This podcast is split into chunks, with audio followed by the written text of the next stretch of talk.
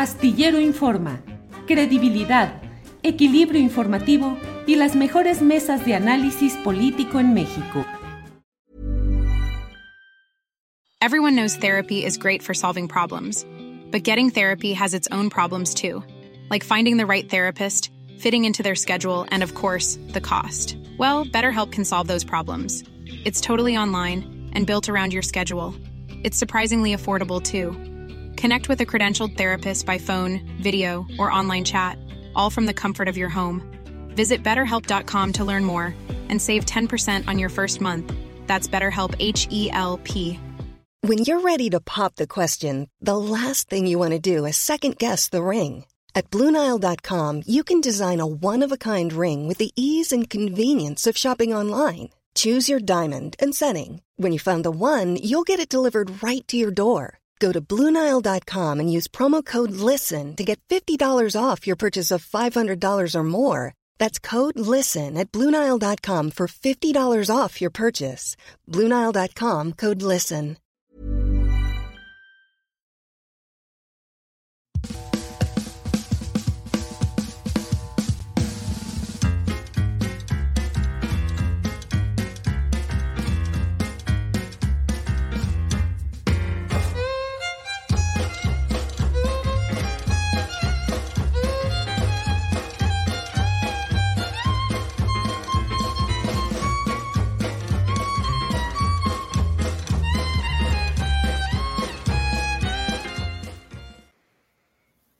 Es la una de la tarde en punto y les damos la bienvenida a Astillero Informa. Soy Arturo Cano. Gracias por acompañarnos. Vamos a estar en esta semana de guardia cubriendo al compañero Julio Hernández, Julio Astillero, quien se tomó ya unos días de vacaciones, Arturo. Así es, Marta Olivia, eh, te agradezco mucho, un gusto estar aquí contigo y pues un, fin de año que no nos da tregua en términos informativos, este, muchos asuntos. Así que si te parece bien, vamos con el resumen del día, más lo que se acumule con nuestra compañera Alex Fernanda. Arturo, Marta, ¿cómo están? Feliz lunes. Igualmente, Alex, pues ¿cómo va? ¿Qué, ¿Qué nos cuentas? ¿Cómo va este cierre de año, este lunes de cierre de año? Pues miren, hoy comenzamos con que al calificar como un crimen atroz el multimicidio de 12 jóvenes ocurrido en el municipio de Salvatierra la madrugada de ayer, el presidente Andrés Manuel López Obrador reconoció que Guanajuato requiere un trato especial en seguridad, pues es de los estados con más consumo de drogas en el país. En conferencia de prensa matutina envió su pésame a las familias de las víctimas del ataque armado en una posada y reiteró su exigencia de que se remueva al fiscal Carlos Amarripa, que lleva más de una década en el cargo. Agregó que hubo un ataque, otro ataque el fin de semana en Salamanca, el cual murieron cuatro personas. Vamos a escuchar. Es muy lamentable lo que sucedió, desde luego nuestro abrazo sincero a los familiares de los jóvenes, de los que perdieron la vida. Pues es un crimen atroz.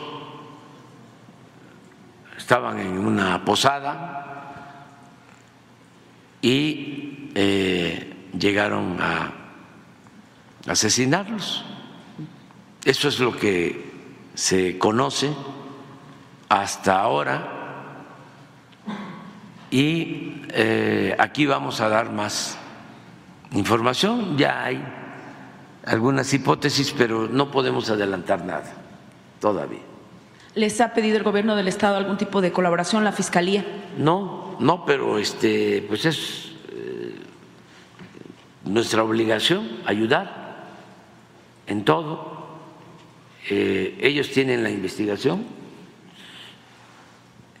Eh, Guanajuato requiere de un trato especial. Lo hemos venido diciendo, ya son varios casos así. Mi insistencia respetuosa en que se cambie al fiscal, que lleva 13 años y tiene una fuerza política descomunal, tiene muchísima protección.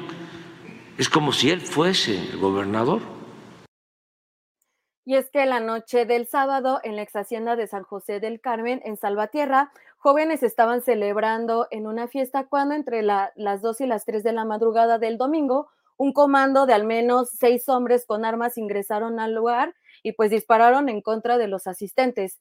El gobernador de Guanajuato, Diego Sinoy Rodríguez, informó desde ayer que la Secretaría de Seguridad Pública de Guanajuato labora en coordinación con la Fiscalía Estatal para dar con los responsables. Eh, esto lo dijo a través de sus redes sociales y agregó que brindan apoyo a las víctimas. Pasando a otro tema, el gobierno federal informó que cumplirá con la resolución de la Corte acerca de que la Guardia Nacional regrese al mando de la Secretaría de Seguridad y Protección Ciudadana. En la mañanera, el presidente López Obrador reiteró que seguirá insistiendo para que la Secretaría de la Defensa Nacional sea la que opere y administre la Guardia Nacional, por lo que mencionó de que antes de que termine su sexenio va a enviar una iniciativa. Vamos con el video. Sí, sí, sí, sí, se va a acatar sin ningún problema, sin ningún problema. Y no tenemos nosotros dificultad al interior, porque la Secretaría de la Defensa sigue este, apoyando a la Guardia Nacional, se siguen manteniendo los mismos procedimientos, disciplina, rangos y eh, hay con la Secretaría de Seguridad Pública pues una estrecha relación. Sí, en tanto no se haga, como usted mencionaba, una reforma constitucional. Ah, sí, yo voy, a, yo voy a, plantear, antes de irme, de que la Guardia Nacional pase a formar parte de la Secretaría de la Defensa. Y en tanto esto no suceda, entonces a partir del primero de enero sí va a quedar al mando de la Secretaría de Seguridad la Guardia Nacional. Sí, sin ningún problema se cumple, pero al interior nosotros tenemos un trabajo que estamos haciendo. Es más, ahora mismo la Secretaría de Seguridad Pública atiende lo de la Guardia, pero las cuestiones operativas están más vinculadas con la Secretaría de la Defensa. Por otro lado, el presidente informó que el Instituto Nacional Electoral lo sancionó por un discurso que dio la semana pasada en el Estado de México, donde presuntamente habría llamado al voto en favor de Morena. La autoridad electoral le ordenó retirar el mensaje de las redes sociales de presidencia de la República. El mandatario negó que haya hecho un llamado al voto por Morena, sin embargo subrayó que va a acatar la medida para no dar pie a más sanciones, pero adelantó que va a impugnar la, resolución eh, del INE. Esta información la pueden encontrar en juliastillero.com. En otro tema, el Instituto Nacional Electoral resolvió la queja presentada por Sergio Gutiérrez Luna, que es el representante de Morena ante el INE sobre la portada de la revista Siempre, por considerar que promovió un discurso de odio y discriminación hacia Claudia Sheinbaum Pardo, precandidata única de Morena a la presidencia. En su resolución, el, INE ordenó que retiraran la publicación, pues es considerada ofensiva y se suma a los esfuerzos de instancias para combatir el discurso que fomente la discriminación y el odio en, en el ámbito político. Le dio 24 horas para hacerlo, plazo que vence el día de hoy. Entonces vamos a estar muy pendientes. Por otro lado, el despacho Coelho Trejo y Asociados presentó una denuncia ante la Fiscalía General de la República contra Santiago Nieto Castillo por su actuar frente a la Unidad de Inteligencia Financiera cuando era titular y por presunto lavado de dinero. En redes sociales, los abogados Javier Coelho y Roberto Gilzar acusaron a Santiago Nieto de supuestamente crear una red de 17 empresas que, que realizaba operaciones con recursos de procedencia ilícita, defraudación fiscal y asociación delictosa con su cuñado Sergio Humphrey. Tras estos hechos, Santiago Nieto ya se pronunció y puso lo siguiente eh, a través de su cuenta de X.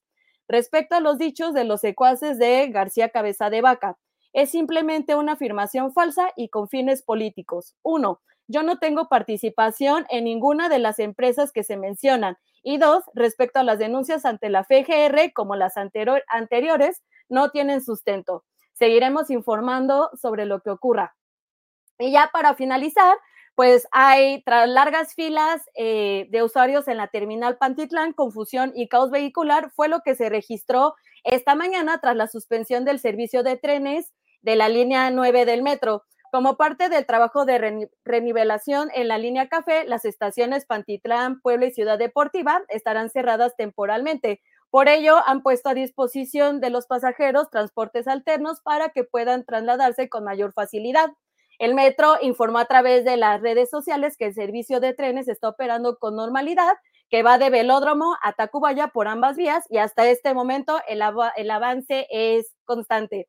Les tocó vivirlo esta mañana, cuéntenos en los comentarios. Arturo, eh, Marta, regresamos con ustedes. Muchas gracias, Alex. Pues bueno, el, ambiente, eh, tanto en términos de seguridad como de eh, de política candente en este fin de año, pese a, los preparativos, pese a que ya eh, las ciudades y las poblaciones del país están llenas de foquitos de colores y que todo mundo anda haciendo las compras anticipadas del bacalao y el pavo, pues eh, la, información no, no cesa, no nos dejan este, estos temas que hemos ido abordando a lo largo del año. ¿No es así, Marta? Sí, y acuérdate que en las redacciones es como un mal adagio decir que está todo tranquilo, porque cuando decimos que está todo tranquilo o que es un viernes o un sábado tranquilo, pasa exactamente lo contrario. Así que vamos a estar listos y preparados pues para cualquier contingencia informativa aquí en Astillero Informa. Sí, vamos a ver. sí, Alex, perdón. Adelante. Así es, y recuerden que toda la información se encuentra en juliastillero.com. Y si quieren, yo me despido y aquí estamos pendientes para lo que vaya ocurriendo. Muchas gracias, Alex. Gracias. Nos vemos al ratito. Pues, eh, don Julio Astillero, Marta, nos dejó un, regalo antes de, irse a un merecido descanso. Es una entrevista que consiguió con Lenia Batres, que el 14 de diciembre fue designada por el presidente de la República, ministra de la Suprema Corte, ocupará el lugar que tenía Arturo Saldívar y su designación eh, se derivó de un proceso en el cual eh, pues ninguna de las propuestas del, presidente consiguió la mayoría calificada en el Senado de la República y conforme la ley lo señala, el presidente ejerció la facultad que la propia ley le da para nombrar eh, a la ministra y decidió en la figura de Lenia, de Lenia Batres, que ha sido una, una militante de la, de la izquierda de muchos años, bueno, podríamos decir que desde su infancia, porque viene de una familia eh, eh, de militantes del Partido Comunista, sus padres, ambos normalistas, fueron miembros del movimiento revolucionario del magisterio de Don Salazar, ella misma y su su hermano y sus hermanas pues, han tenido participación eh, política. Su hermano es ahora el jefe de gobierno, Martí Batres, una de sus hermanas, Valentina, es diputada local en el Congreso de la Ciudad de México. Y, y, Lenia Batres ha ocupado eh, una variedad de cargos eh, siempre relacionados con asuntos jurídicos. Ya en el lejano año de 1997, si mal no recuerdo, fue directora jurídica de la eh, entonces delegación Cuauhtémoc, cuando la titular de esa demarcación fue Dolores Padierna. Así es, y es importante destacar que es la mujer ocupa el lugar 15 en llegar a la Suprema Corte de Justicia de la Nación y también es importante subrayar que eh, por primera vez el Pleno de la Suprema Corte de Justicia de la Nación va a contar con cinco mujeres. Es un hecho inédito que pues ya veremos también cómo se va desenvolviendo el tema. Y bueno, hay que destacar que también eh, hace unos momentos la ministra se, ya, está, ya está recibiendo su oficina en la Suprema Corte. Sin embargo, pues ella va a ser presentada al Pleno hasta enero próximo. Así que vamos a seguir viendo, Arturo, qué es lo que, digamos, vamos a seguir con la información, pero lo, lo normativo, lo que tiene que hacerse es ya la entrega de, su oficina, dónde va a encontrarse, quiénes ah, va a tener cerca y demás, pero en funciones hasta, pues ya enero, estamos a 18, dentro de 12 días, 13 días ya es enero.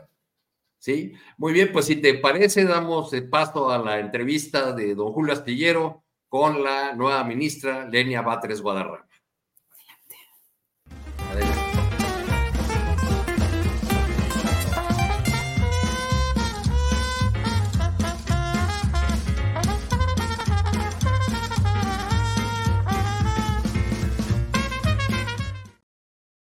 Pues muchas gracias a Lenia Batres Guadarrama que está con nosotros. Lenia, buenas tardes. Gracias por permitirnos estar en tu casa en una entrevista eh, en la víspera de que vayas primero a, a, estar en tu oficina en la Suprema Corte de Justicia de la Nación y luego ya en enero la toma formal de protesta. Muchas gracias, Lenia. A sus órdenes. Lenia, eres eh, una magistrada rupturista, ideológica ¿A qué vas a la corte? Bueno, en primer lugar, eh,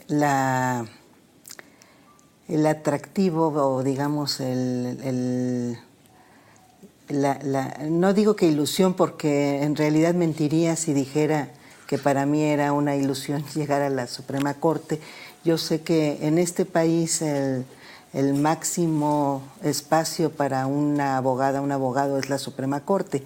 Eh, para mí nunca había sido una eh, idea en general eh, ocupar los espacios de poder.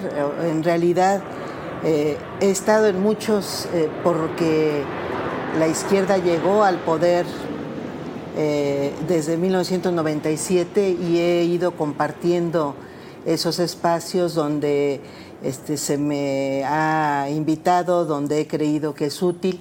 Y en este caso eh, es, creo que fundamentalmente la idea, para mí el atractivo o, la, es más una necesidad el ocupar este tipo de espacios. Eh, la Suprema Corte ha sido un espacio copado por un, un, segmento social que podríamos decir de carácter oligárquico, fundamentalmente ligado a una clase social eh, muy superior a, la media de los mexicanos y ha estado además copado por los intereses económicos más fuertes de nuestro país. Eh, para mí, pues la idea no es ir a romper o a causar rupturas, sino más bien a recuperar ese espacio de poder para la población. Creo que la Suprema Corte eh, debe servir al pueblo, es, parte de sus funciones y quizá hoy, eh, como muchos momentos de la historia, a lo mejor no es el momento más oligárquico de estos espacios, porque quizás eh, simbólicamente lo fue más en el siglo XIX o en otros momentos todavía más fuerte, pero es un espacio muy alejado de la población, de una noción eh, básica de justicia, del sentido común, de lo que mexicanas y mexicanos podríamos pensar que debe tener que ver, que creo yo eh, debe relacionarse con el ejercicio de los derechos cotidianos. La Suprema Corte suele no tener nada que ver con eso. Eh te señalan de ser alguien con una ideología muy definida. Los demás ministros y en diferentes momentos de la Corte también han tenido una definición ideológica. Totalmente.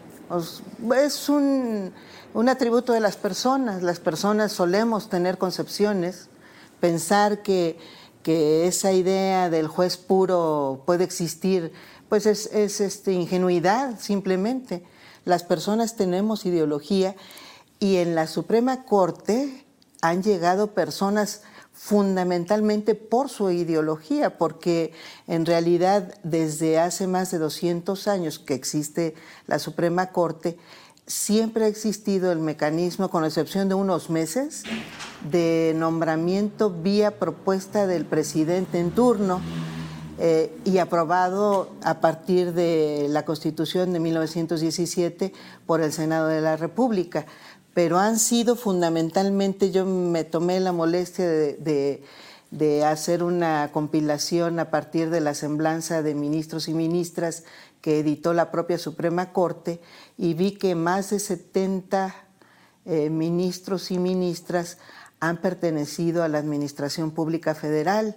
Nueve ministros fueron secretarios de gobernación inmediatamente antes de tomar posesión como, como ministros de la Suprema Corte. 161 ministros de los 203 son en total. 161 pertenecían a partidos políticos. Entonces, cuando nos dicen es que tú te identificas con el presidente, yo les digo a la oposición, este, es que a ustedes no les molesta que llegue un ministro o una ministra que se identifica con el presidente. El problema es que se identifique con este presidente. Ustedes quisieran que el presidente hubiera propuesto a ministros o a candidatas, en este caso, este, a ternas, este, que le fueran simpáticas a los presidentes anteriores, pero su, pero su problema no es que tenga una identidad eh, muy señalada, sino que tenga la que tengo. Ese es el problema. Si yo fuera priista o panista, como fueron la mayor parte de los ministros anteriores, me hubiera sucedido lo que a ellos que nadie le señaló nunca que hubiera este, algún tipo de, duda de su imparcialidad, independencia, y ahora sí se pone en duda, lo cual es, creo yo, absurdo porque además la independencia y la imparcialidad tienen que ver con los casos específicos, no con la posición ideológica, filosófica, religiosa que tenga cada persona. Lenia, está circulando en redes sociales un video de 1998 en el cual tú señalas la, mm, que es impropio que sea el presidente de la República quien proponga a, los candidatos o candidatas a ocupar un cargo de ministro. Qué bueno que lo comentas porque es una, es, es una trampa.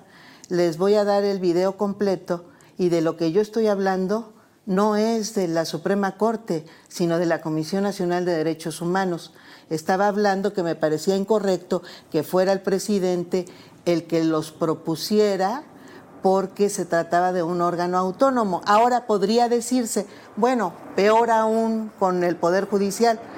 Y yo lo que creo simplemente es que en este momento no se ha hecho una reforma. Yo creo que debe hacerse. Es más, diría que si se hiciera, deberíamos someternos los actuales ministros ya nombrados al voto popular o sea, el problema es que quisieran que no nombrara al presidente.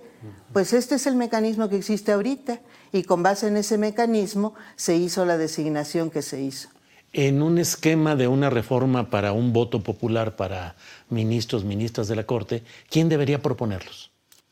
Hay varias propuestas eh, y en los países en los que funciona, por ejemplo en Bolivia, lo que se hace es que el Congreso, la Asamblea Nacional, hace una selección.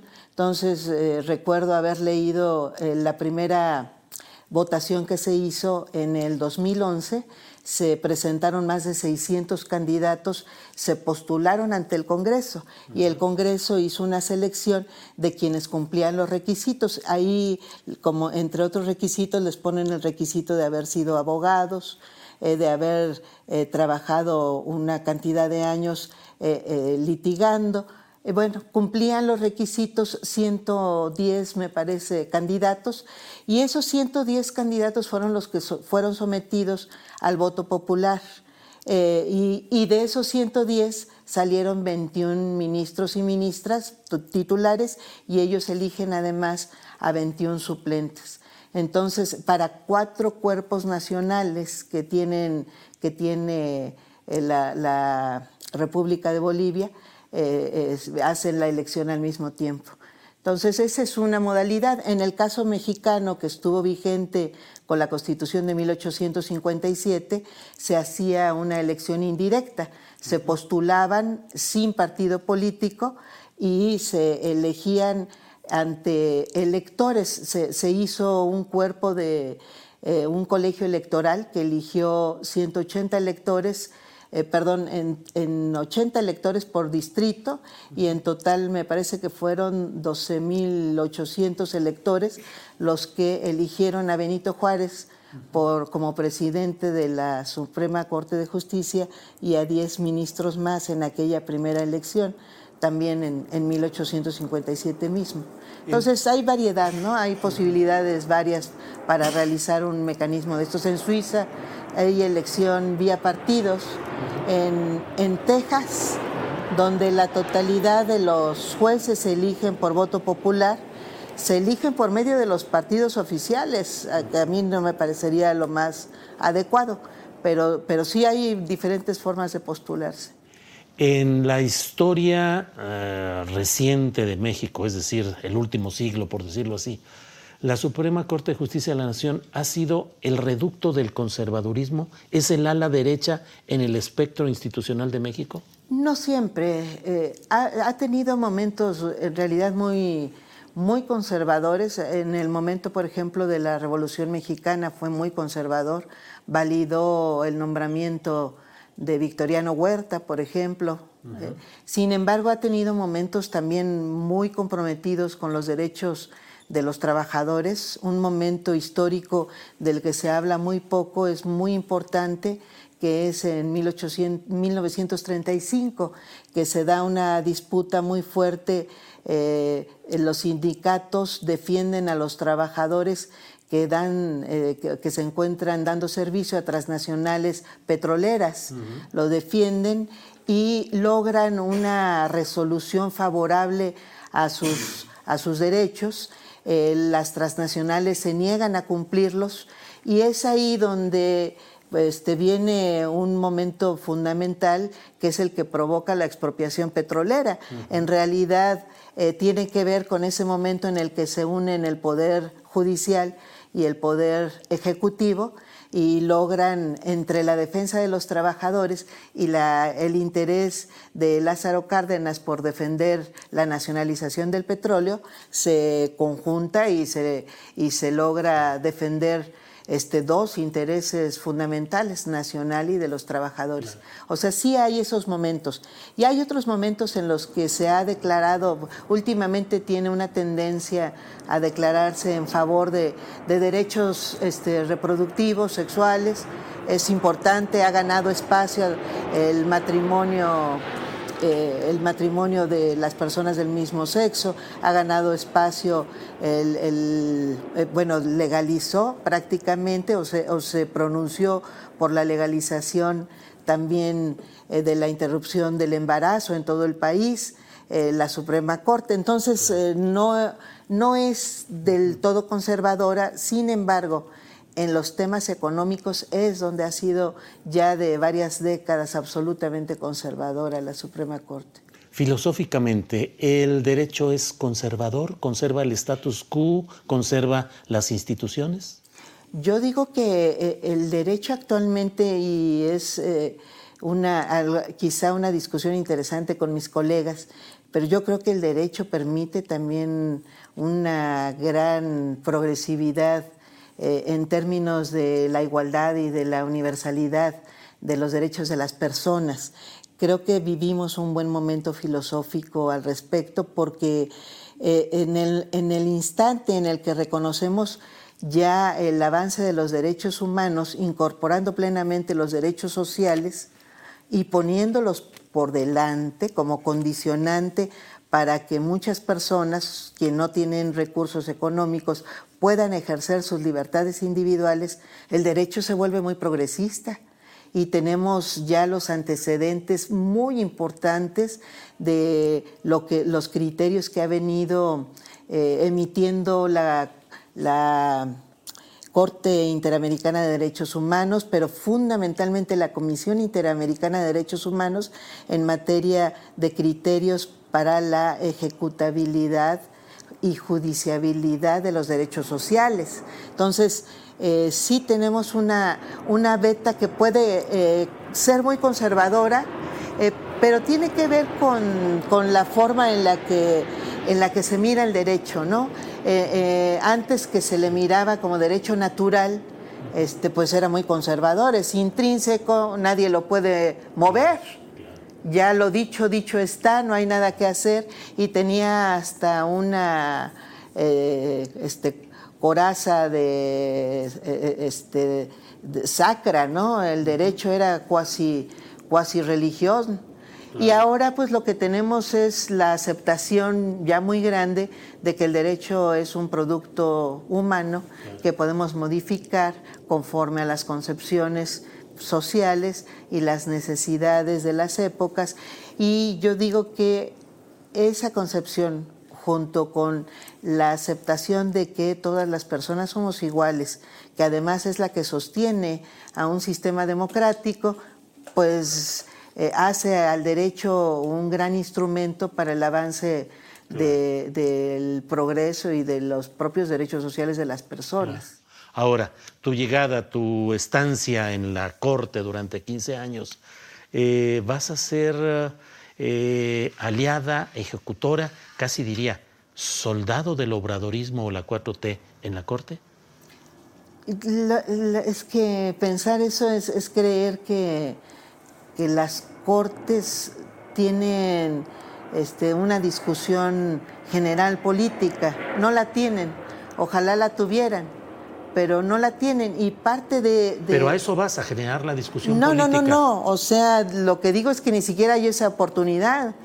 Los juzgados y las cortes eh, son eh, resolutoras de casos individuales. Resuelven cientos, miles de casos. Me dicen que se llegan a agendar hasta un centenar de casos en una sesión de una sala.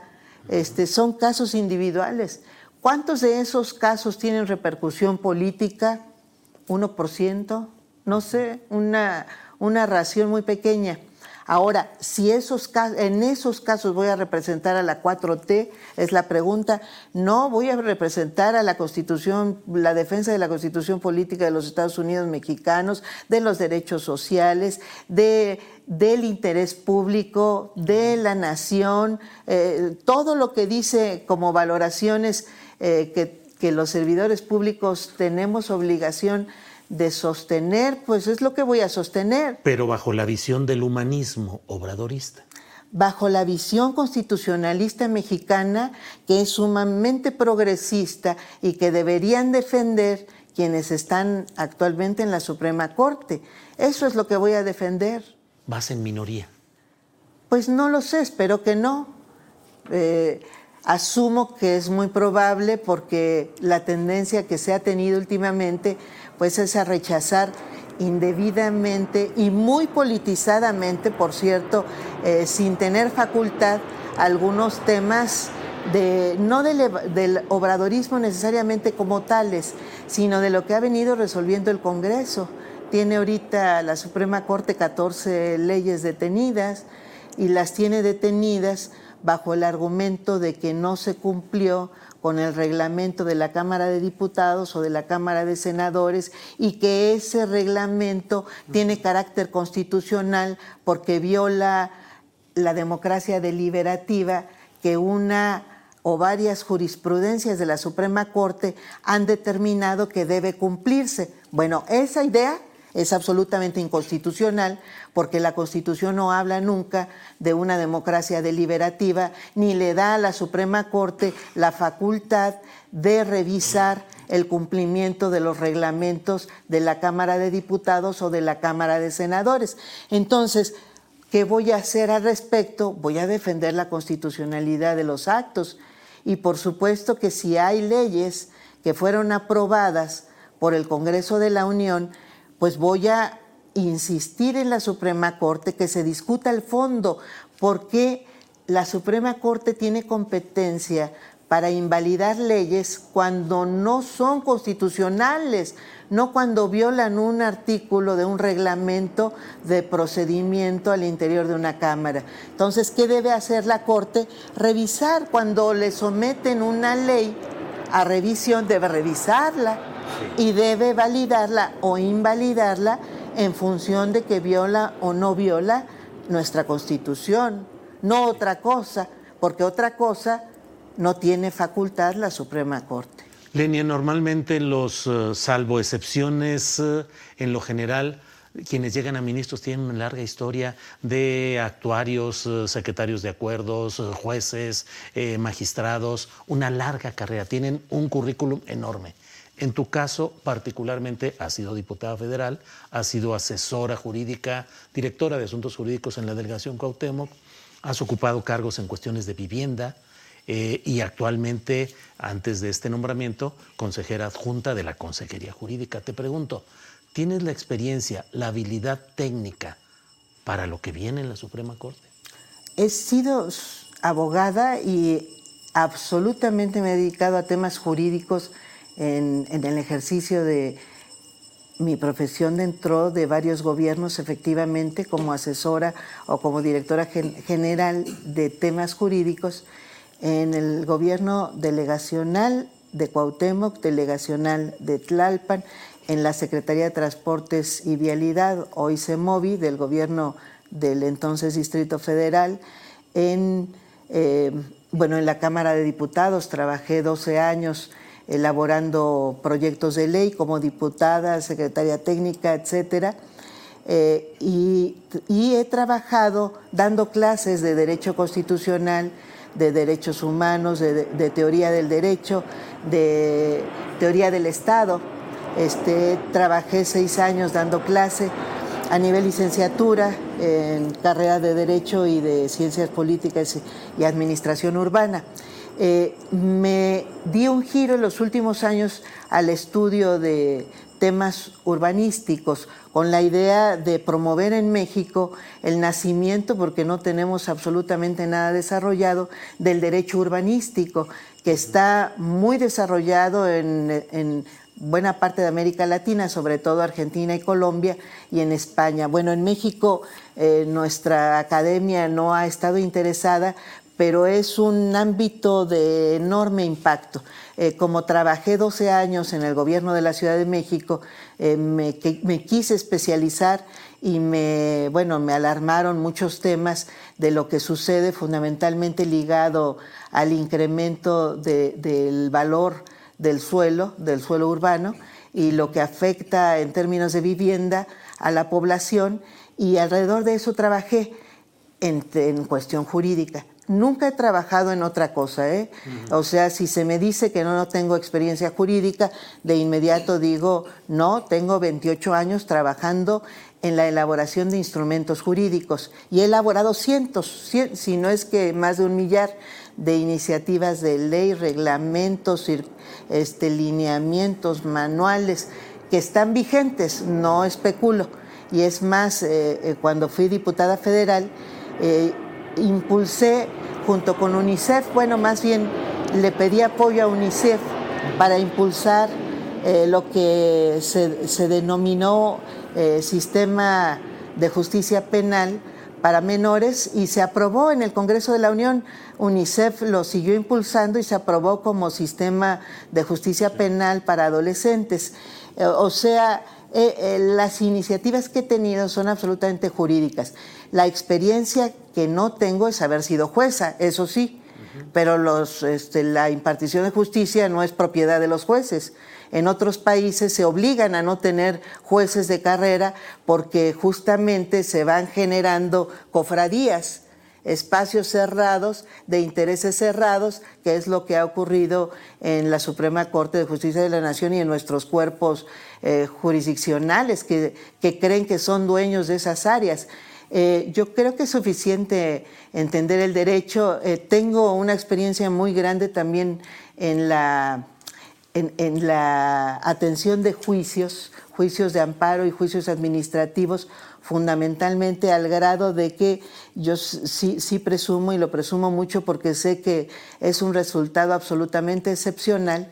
En 2001 encabecé un equipo que logró ganar el 100% de los juicios de amparo de la ahora alcaldía Cuauhtémoc. este, sabiendo el tipo de asuntos que se tenían, en realidad fue una, una enorme... ¿Quién era la delegada o delegado? Dolores Padierna. Ahora, em, vas, a, eh, vas a entrar a la ponencia del ministro ya en retiro, Arturo Saldívar que entiendo que es la relacionada con asuntos administrativos, fiscales, laborales. En lo fiscal vas a tener, entre otros casos, el del adeudo del grupo Azteca, del grupo eh, cuyo principal accionista es Ricardo Salinas Pliego. ¿Qué hacer ahí? Pues como en todos los casos, pues hay que analizar el tema en concreto, saber eh, efectivamente cuál era la norma, cuánto tenía que pagar, cuánto se dejó de pagar y cuánto el Estado mexicano debe reclamarle. No sé en qué estatus se encuentre, entonces hay que ver si procesalmente hay algo que corregir, sostener eh, y atenderlo conforme a derecho. Eh, para mí sí es muy importante este, comentar que eh, creo que deberíamos, eh, jueces, juezas y todo servidor público, pues pensar en el interés público antes que pensar en el interés privado, pero siempre tenemos que hacerlo conforme a la norma específica. No, se puede pedirle a alguien que pague impuestos que no existen, ni pues, se puede pedirle eh, que cumpla cuando haya alguna norma que ya no le obligue a cumplir. Entonces, pues todo conforme a derecho cuál debe ser, eh, y siempre cuidando el interés nacional y el interés público.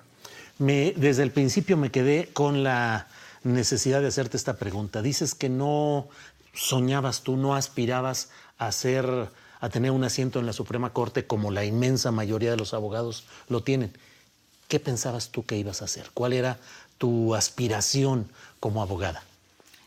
Yo siempre he querido ser una abogada que resuelva problemas y creo que siempre lo he logrado hacer. Y a partir de, mi funcionalidad, de que soy una abogada funcional, es que he tenido muchas responsabilidades. Me gusta ser útil, eso es lo que me gusta. Me gusta tener resultados en favor de la gente en general. Eh, pienso poco en, afortunadamente pienso poco en, mí misma en términos de acumulación, de este, codicia, no tengo objetivos codiciosos en mi vida y eso me ayuda mucho a ser confiable. Entonces se me suelen encargar responsabilidades grandes y fuertes y además soy persona eh, eh, que, cumple lo que se compromete en términos sociales.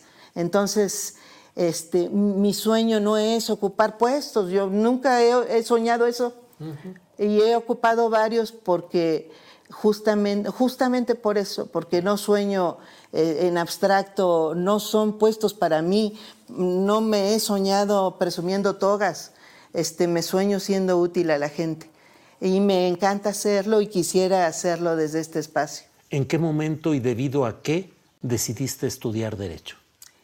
Yo, comento que, porque además lo recuerdo muy claramente, eh, a mi generación nos tocaron dos grandes movimientos sociales y uno fue el de 1985 de las personas damnificadas que quedaron afectadas por el sismo y los dos grandes grupos de personas afectadas fueron afectadas por quien, quienes se quedaron sin vivienda y las costureras, que creo que nos conmovió a muchos adolescentes entonces. Y yo me recuerdo estar parada en la calzada San Antonio Abad junto con muchos activistas que querían ir a ayudar, este, que estuvieron días anteriores eh, moviendo piedras para terminar de sacar cuerpos de personas que quedaron atrapadas en las ruinas de lo que ahorita es buena parte del metro San Antonio Abad, ya exterior, porque eso estaba este, buena parte todavía eh, este, en el subterráneo. Este, y, recuerdo estar parada ahí viendo las, eh, las ruinas, viendo todavía muchas piedras amontonadas y pensar que las costureras podrían haberse salvado si hubieran tenido condiciones de trabajo ordinarias, ocho horas laborales y no hubieran estado trabajando a las siete de la mañana ahí en condiciones como después se denunció muchísimo, eh, cuasi esclavistas, sin contratos laborales y trabajando a destajo. Eh, y por eso es que se sobreexplotaban eh, y estaban ocupando locales insalubres y llegaron a calcularse más de mil costureras que, murieron en, en, esos días.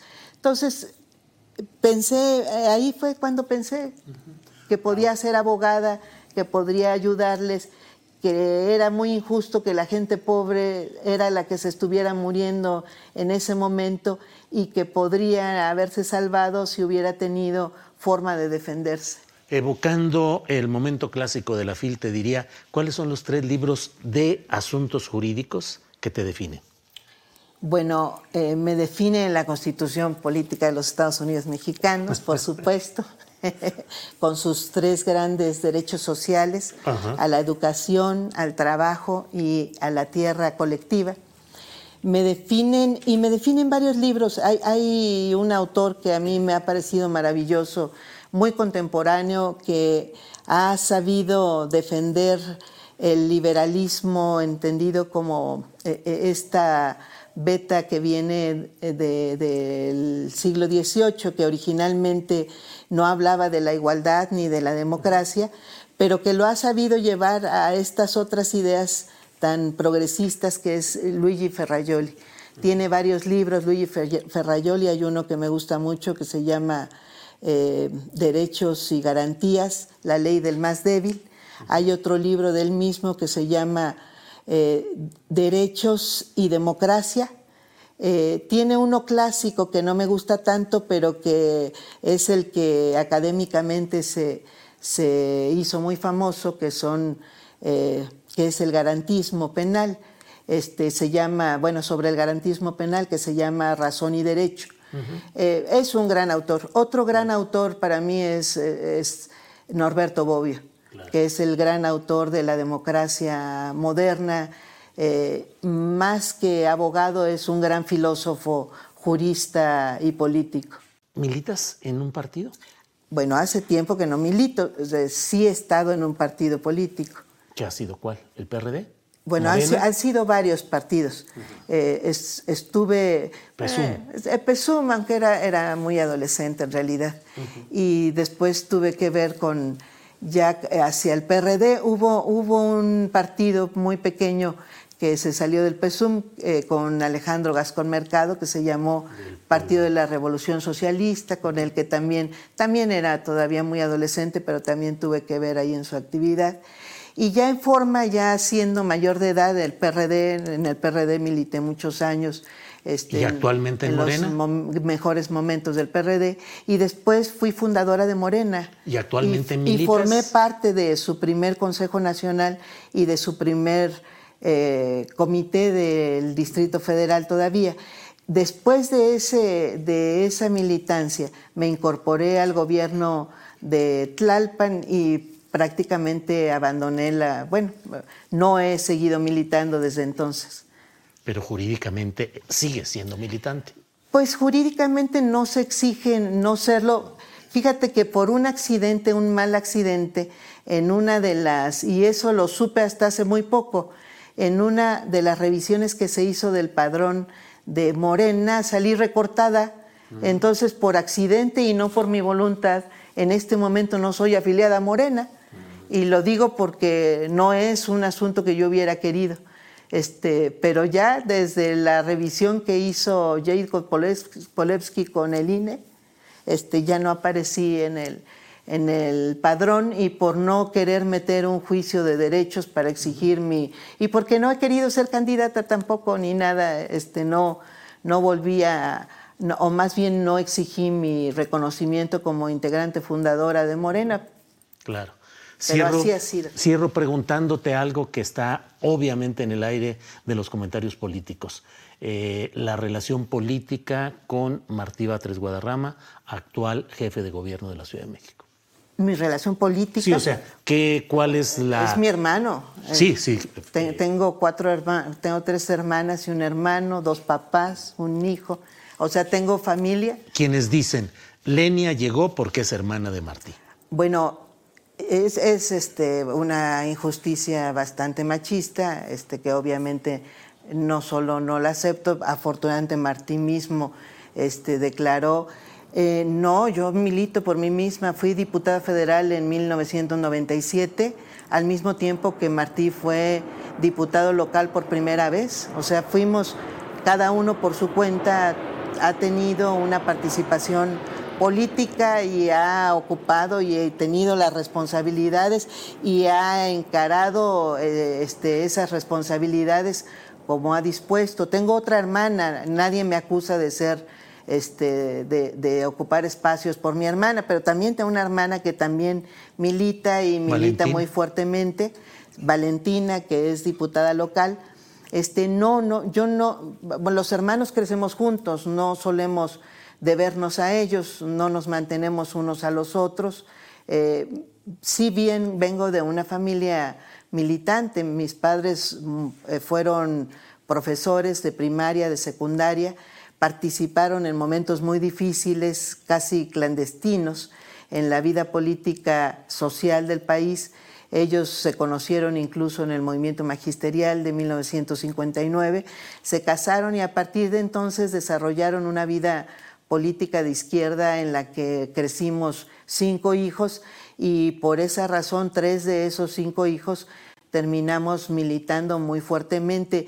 Yo no llegué a la izquierda cuando la izquierda empezó a ocupar espacios políticos, o sea, milité eh, como adolescente, como estudiante y después eh, muchísimo antes de que se tuvieran espacios políticos. Es decir, este, no me acerqué a nadie para que me hiciera, me, inventara como nada. Pues, ¿Tuviste la tentación de entrar a alguna organización clandestina? No, no, yo, tuve una fortuna que no tuvieron otras generaciones de militantes y es que este, crecimos ya en una circunstancia en la que más bien fuimos viendo posibilidades de movilización social abierta. Este, no, no, no, no tuvimos necesidad. No, y, y es más, para mí, a mí me marcaron dos movimientos, decía hace rato muy fuertemente el de las personas damnificadas del 85. Y ahí lo que hice en ese movimiento, yo me metí a trabajar con amigos de, la Unión de, Vecinos de la Colonia Doctores.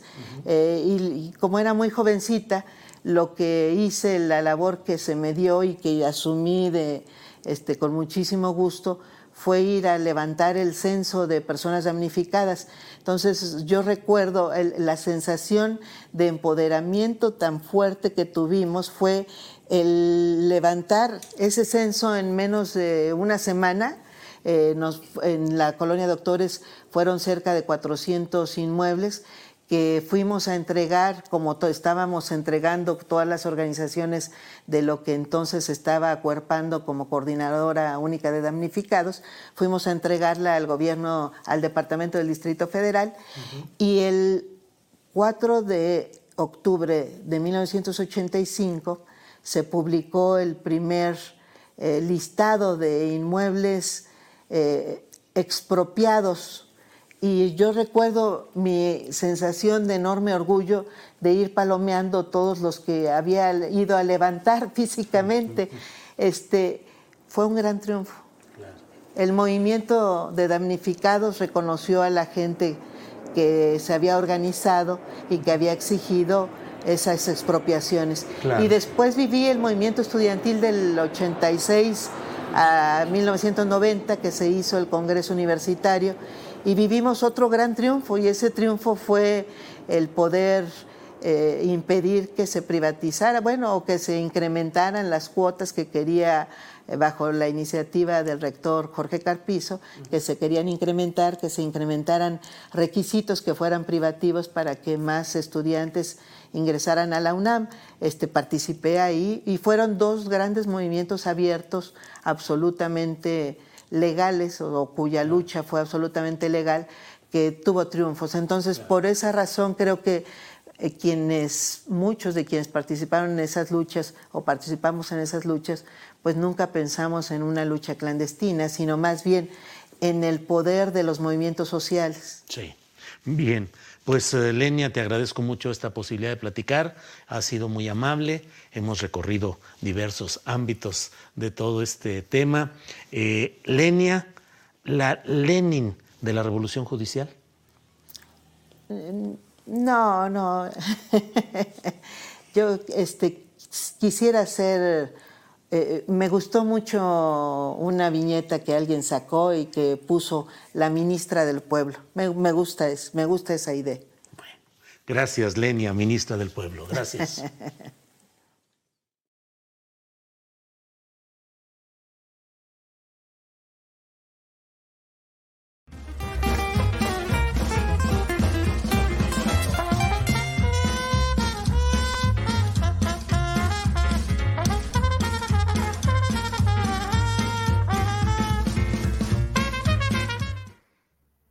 Pues ya estamos de nuevo por acá, Marta.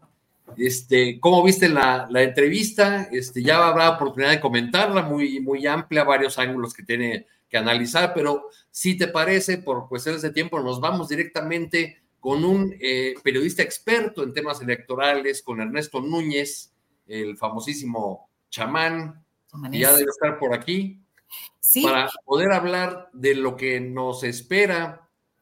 Eh, Ernesto, ¿qué tal? Hola, ¿qué tal? ¿Cómo estás, Arturo? Buenas Muy buenas tardes, ¿cómo te va? ¿Cómo estás, aquí, Aquí acompañado de Marta Olivia y queremos platicar contigo aprovechando tu gran experiencia como, como reportero de política, pero particularmente como experto en las instituciones electorales de este país, pues para que nos vayas contando, eh, eh, lee uno, si toma la, prensa o sigue las redes sociales, ve dos posturas.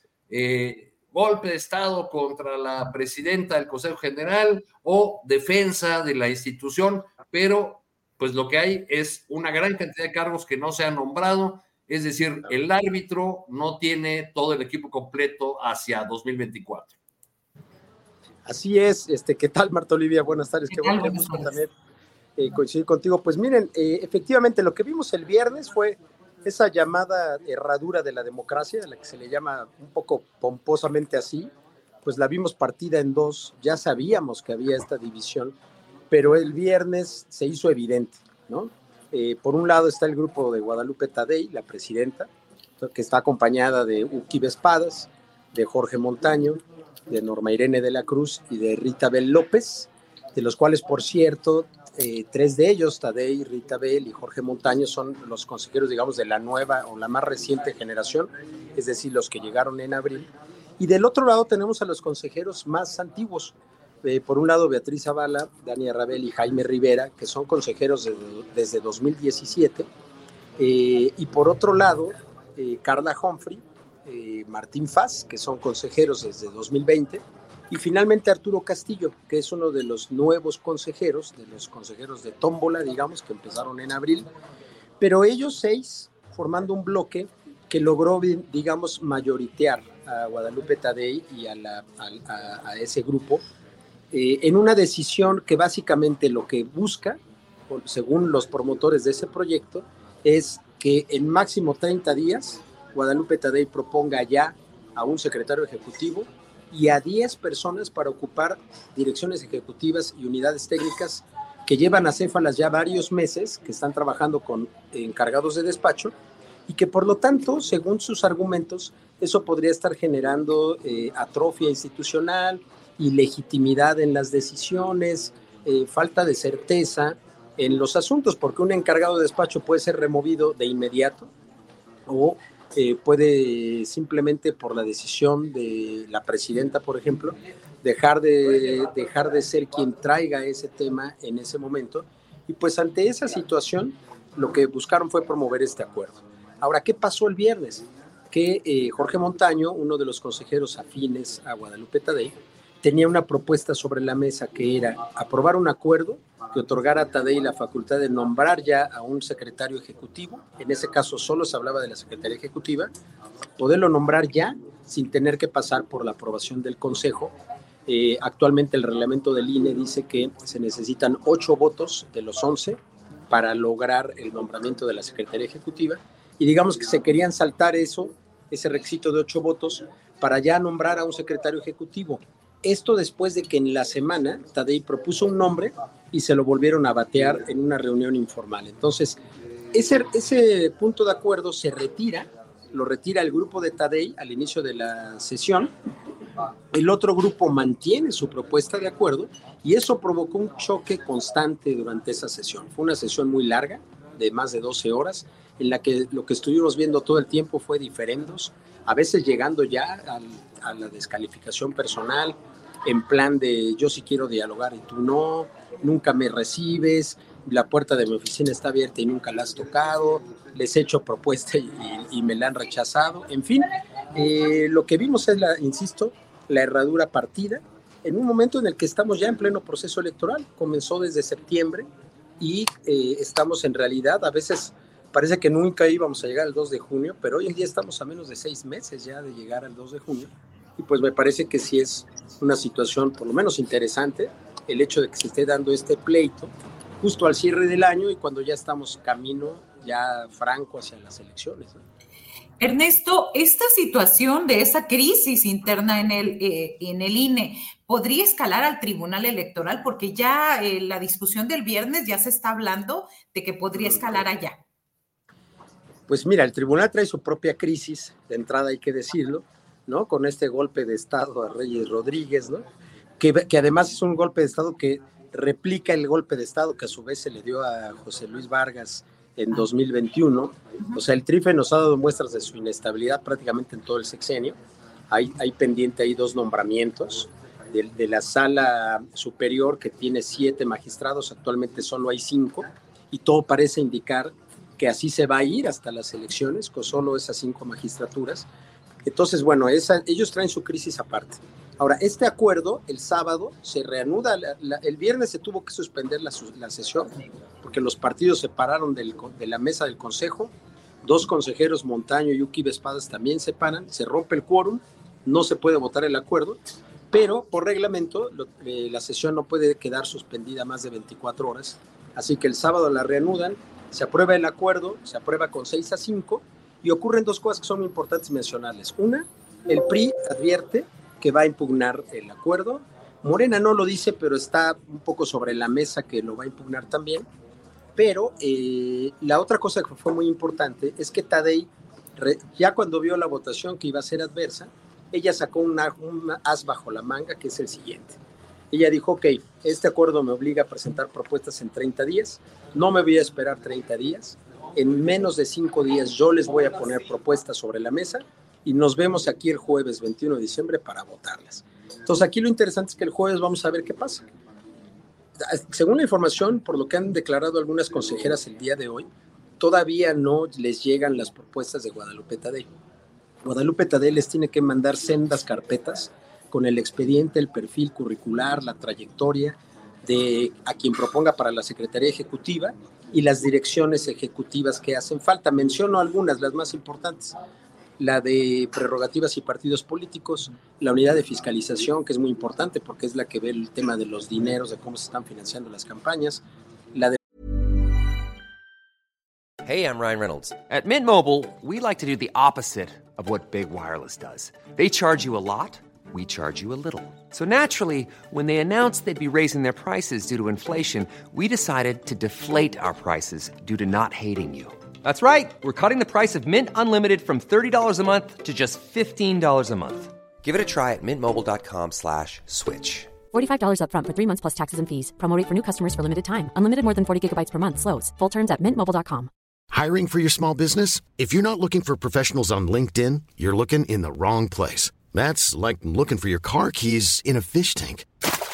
LinkedIn helps you hire professionals you can't find anywhere else, even those who aren't actively searching for a new job but might be open to the perfect role. In a given month, over 70% of LinkedIn users don't even visit other leading job sites. So start looking in the right place. With LinkedIn, you can hire professionals like a professional. Post your free job on linkedin.com slash people today.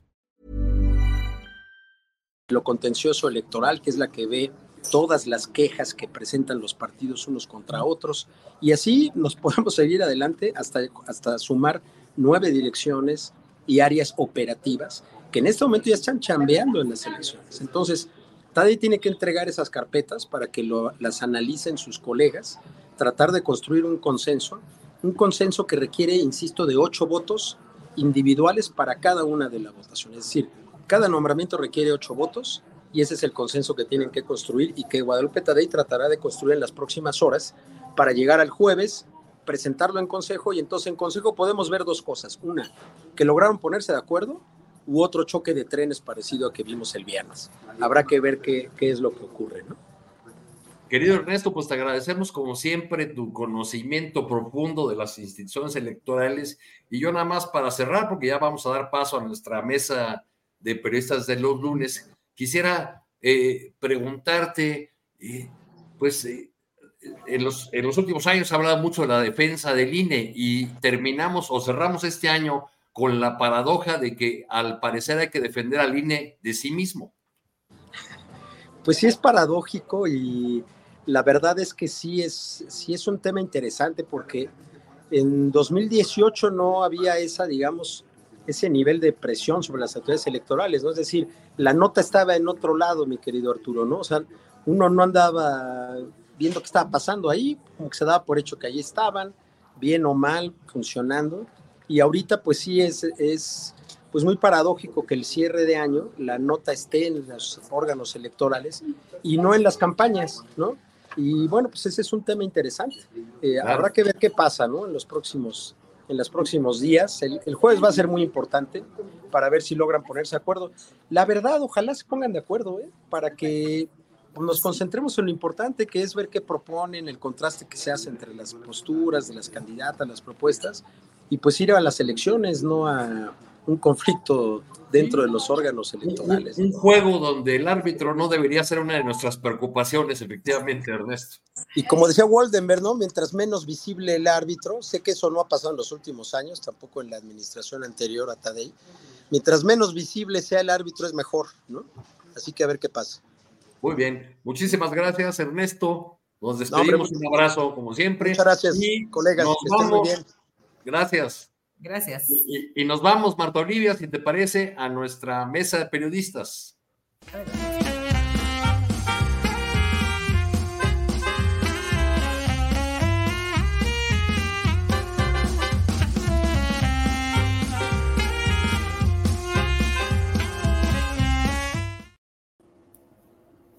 Muy buenas tardes, bienvenidos Salvador Fraustro, Jorge Meléndez y nuevamente Marta Olivia López. Les cuento que eh, como estaremos supliendo a, Julio esta semana, Marta y yo, el día de hoy a mí me toca eh, moderar esta mesa que normalmente o habitualmente modera don Julio Astillero y el próximo miércoles, yo soy participante en una mesa, pues mi compañera Marta Olivia eh, se hará cargo de la, de la moderación, de la conducción. ¿Cómo están?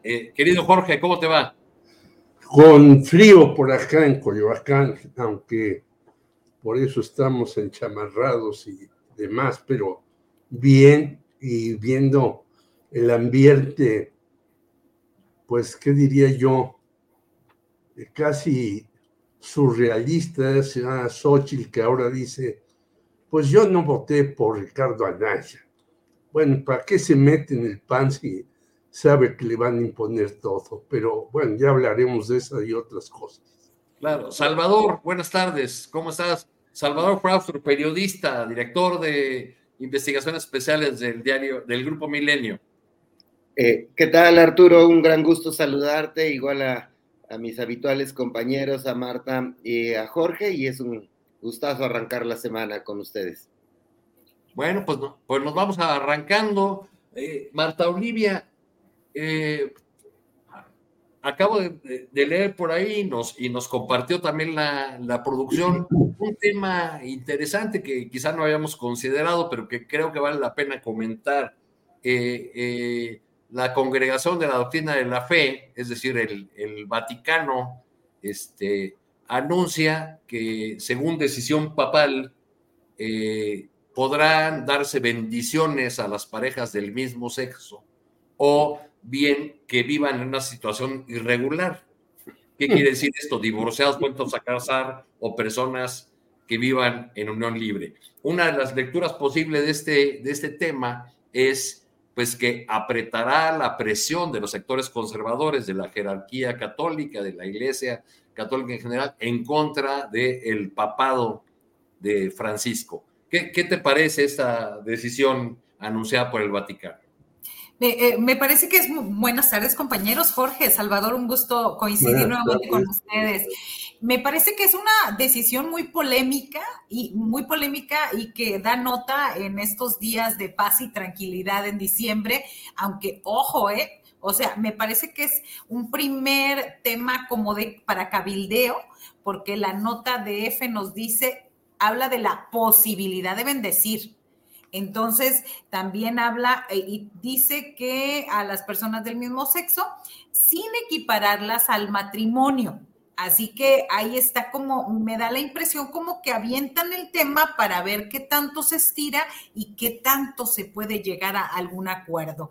Eh, lo que sí están hablando es de la posibilidad de entender, de bendecir eh, situaciones irregulares. A mí me hace ruido simplemente este, e, esa, ese detallito, esa palabrita, este, Arturo. Sí.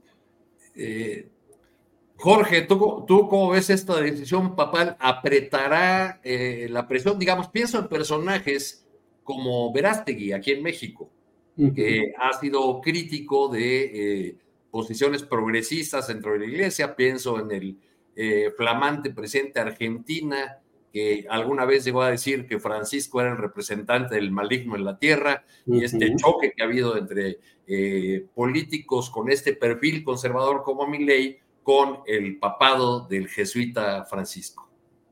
Bueno, yo vengo de una familia católica y antes esas cosas eran irregulares, como tú dices, Arturo, pero ahora son más regulares que nada.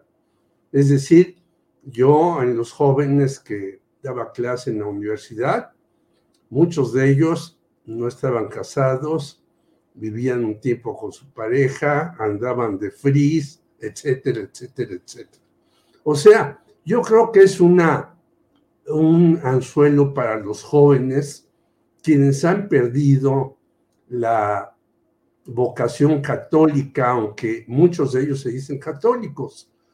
Pero si tú les preguntas, ¿van a misa cada ocho días? Te dicen no. ¿Se saben los diez mandamientos? Te dicen no, etcétera, etcétera. Entonces yo creo que como dijo hace tiempo Francisco, y yo, so, yo quién soy para perdonar o no perdonar. Yo creo que es otra apertura de la iglesia porque en efecto está perdiendo a pasos agigantados a muchas personas y creo que es un buen guiño. Y eso de, por eso decía yo lo de irregularidad, pues después se vuelve regularidad, más bien los irregulares son los que estamos casados. Eh, lo, regular, además, eh, viene a ser eh, que la iglesia o la jerarquía, para ser más precisos, pues llega tarde siempre a estos cambios que la sociedad. Como todas las instituciones, como todas las instituciones. No hay institución, perdón, que esté a, a tiempo, siempre vienen retrasadas, perdón. Sí. Salvador, ya Jorge se refería al tema de la inteligencia artificial y su uso en la campaña de Xochitl Galvez, y en este fin de año, pues tenemos todo un cóctel de asuntos que tienen que ver con los comicios del año que entra, en lo que eh, en lo que podemos mencionar, pues la definición de nuevas candidaturas, como esta de la alcaldía Álvaro Obregón, de Javier López Casarín, muy cercano a Marcelo Ebrard, la conformación de equipos de campaña, Claudia Sheinbaum, de Clara Brugada, el anuncio de las listas de, candidatos eh, plurinominales al Senado por el partido Acción Nacional, en fin, pues todo un, un, un cierre de año que hace honor al resto de los, de los meses de 2023, pues muy movidito. ¿Cómo vas viendo esta configuración de equipos, la crisis de los órganos electorales eh, y la definición de candidaturas? El, panorama eh, electoral con que despedimos 2023, Salvador. Eh, claro, Arturo, nada más eh, para aprovechar que... Claro, si te quieres referir a lo de la iglesia, por supuesto, ahí... lo, de la iglesia me picaste los recuerdos, em, porque hice un libro con Temoris Greco hace algunos años sobre el vocero de Dios, ¿se acuerdan de Serrano Limón? Em, y, eh, que compraba tangas con recursos públicos. Exactamente, y su activismo eh, político fuertísimo. Después de, aquel libro desapareció de la escena pública eh, este personaje. Nos, nos, contaron que, que, los cardenales le llamaron la atención y le dijeron, ya no eres bien visto, si es que alguna vez fue bien visto en algunos círculos. Y bueno, lo guardaron, lo escondieron. Yo, a mí me parece que las reformas que hacen eh, la iglesia siempre son muy lentas, eh, siempre van, eh, pues muchos, muchos años eh, atrás de los cambios que, tiene la sociedad. Sin embargo, la crisis que está viviendo la Iglesia Católica es ya eh, fuertísima. Se publicó em, hace unos meses los resultados del anuario pontificio, eh, que da cuenta de cómo ha caído el catolicismo en el mundo. Y aunque en América Latina es de los refugios para el catolicismo donde, digamos, menos ha caído, pero aún así, pues ya la cantidad de católicos en México ya ronda los 80%, cuando hasta hace 10 años, 20 eh, años, pues era prácticamente la totalidad. Pero es muy interesante lo que ha pasado en México concretamente. En los últimos 10 años, eh, publicamos en Milenio la semana pasada, los ateos crecieron 100% los no católicos crecieron 60%, pero aún así los datos más interesantes es que solo en lo que abarca la arquidiócesis de, de, México, que es decir, en el centro del país, cerraron el 38% de las capillas disminuyeron casi el 40% de los bautizos, igual en el mismo periodo, en los últimos 10 años, y los sacerdotes están 20% a la baja de acuerdo a los últimos 10 años. Entonces, es una crisis tremenda eh, que la iglesia tiene que abrirse, tiene que mm, eh, buscar encontrar eh, a, a estas Em, personas que se consideran católicos o que simpatizan con algún tipo de religión y eh, la comunidad gay es una de las más importantes porque se han abierto eh, muchas eh, religiones, muchos cultos que aceptan la, a los gays como ya ocurre en la mayoría de los espacios de la sociedad. Entonces, pero sí tendrá, me parece, una reacción fuerte de los círculos más conservadores del catolicismo, en, el que están estos los empresarios em, que patrocinan estos movimientos em, relacionados con el, con el yunque, relacionados con oponerse al aborto, a las uniones gays, em, a este tipo de transformaciones, y que están pues detrás de Verástegui, que están detrás de personajes como Lili Telles y de unos, un sector todavía muy importante del PAN. Entonces, me parece que que, ese, ese tema eh, sí va a calar muy fuerte en los sectores conservadores, pero también es una necesidad imperiosa de la, de la Iglesia Católica adaptarse a las exigencias de la sociedad. Y para, y para ligarlo con el tema de, de las elecciones, Lili Telles, según leo, eh, repite como, como candidata, es, es, ya está en la lista de aspirantes del PAN al Senado. Así es, eh, Lili, una representante de este tipo de, pensamiento que desprecia, digamos, el movimiento feminista, ¿se acuerdan que le llamaba trapo al, este, al paliacate, eh, que se utiliza como símbolo en las marchas o movimientos feministas? Eh, pues Lili Telles agazapada ahí con empresarios como, como Salinas Pliego, como la familia Servitje, eh, que participan activamente en el PAN, que tienen influencia. Está ahí eh, también personajes como Cecilia Romero. Eh, hay todavía muchos personajes de la ultraderecha que tienen voz y voto dentro de, este partido.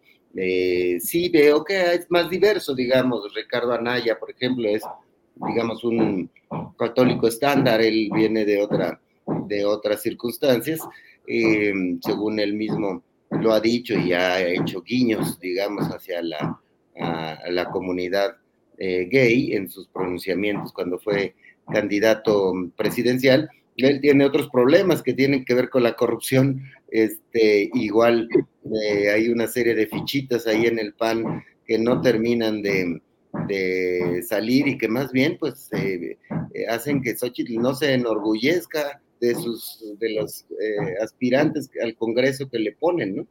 Es eh, claramente una comandante. Para, tomar esas posturas, ¿le funcionará o no le funcionará a Xochitl Galvez la inteligencia artificial, Marta Olivia? No, me parece que es lo, lo menos inteligente que pudo hacer eh, Xochitl Galvez en este sentido. Esto de la vocería, de la inteligencia artificial, yo creo que es un e, otro error más del equipo de comunicación de la oposición.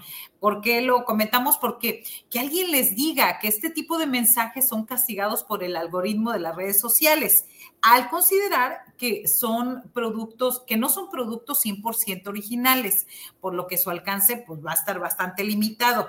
Y segundo, si algo nos enseñó Andrés Manuel López Obrador es a saber conquistar el electorado a través de la comunicación directa y genuina de un aspirante y de un gobernante para que con la para, para comunicarse con la población.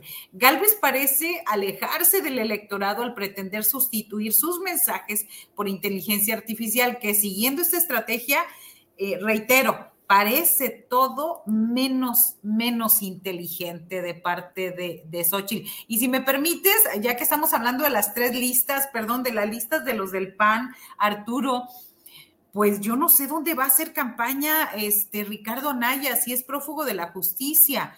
Eh, Marco Cortés, obviamente me, decían, no lo estoy, eh, que solamente en, esta lista de plurinominales al Senado, pues entran seis, así que Ahí están en la primera lista Marco Cortés, luego Karen Michelle González Márquez, Ricardo Anaya, Lili Telles, Enrique Vargas del Villar y Laura Esquivel Torres. Así que eh, es, en estos primeros nombres me parece que yo sí coincido con una publicación en redes sociales y sobre todo en X que no parece lista de plurinominales, me parece que parece la lista de los más buscados. Y en Tamaulipas, en Tamaulipas estamos contentos porque no aparece Francisco García Cabeza de Vaca, que había presumido que lo iban, lo iban a incluir. No está, sin embargo, pues seguimos pensando que puede salir en las diputaciones federales plurinominales, Arturo. Así es. Eh, Jorge, ¿qué, nos dice de, de un dirigente político, en este caso de Marco Cortés? De su confianza en, la en su candidatura presidencial, de su confianza en su fuerza electoral, que el propio dirigente se incluye en la lista de candidatos plurinominales. Y ya que hablamos de ultraderecha, para introducir otro, otro asunto, eh, pues eh, hay, hablamos de Lili Telles como representante de la ultraderecha, pero quien ha hecho grandes esfuerzos por sumarse a ese eh, flanco, a esa a ese punto de la radiografía electoral es la señora Beatriz Pajés, que eh, hizo esta vergonzosa portada con simbología nazi y la figura de Claudia Sheinbaum, que ha sido eh, sancionada eh, por el INE y que ahora, por alcanzar en algunas declaraciones, habla o se queja de persecución o de ataques desde el flanco de la 4T. ¿Qué, este, opinas de estos dos asuntos? Y ahí le vamos dando. Bueno, muy rápido, el último, que ya escribí sobre él. Eh, bueno, lo hace y luego cambia la portada. No nos olvidemos de eso. ¿Qué quiere decir? Que ella misma se dio cuenta de sus barrabasadas y entonces trató de poner una flor para sentirse muy alegre, etcétera. Entonces ella misma se dio cuenta de sus barrabasadas y ahora sí dice, que la están censurando, pues la que se autocensuró fue ella. Si ella estuviera tan clara de lo que hizo, pues hubiera mantenido la portada. Y no nos olvidemos que borra casi el nombre de siempre.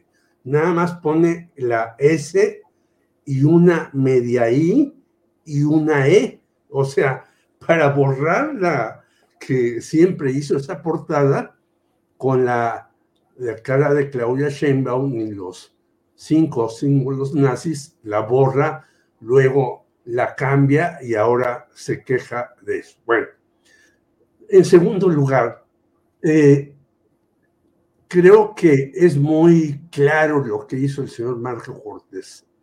Salvarse él y salvar a quienes lo han apoyado durante algún tiempo. Y no hay que ver más que el, una parte, porque no es ni el artículo del señor Mario Maldonado en el Universal que se dedica a negocios, donde dice, qué bárbaro, qué lista de Marco Cortés para, los, para el Senado. Esta es una lista que va a impulsar mucho. Bueno, sí, a lo mejor los, están felices los representantes de las empresas por meter a todas esas personas o personajes. Entre ellos debe estar feliz también un señor de TV Azteca, en donde estaba Lili Telles antes trabajando. Entonces yo creo que es una lista pésima. Bueno, mandan a un señor que decían que iban a integrar al proyecto de Xochitl Galvez, Juan Carlos Romero Hicks, estuvo en CONACID, como diputado local. Imagínate tú el qué están haciendo estos señores.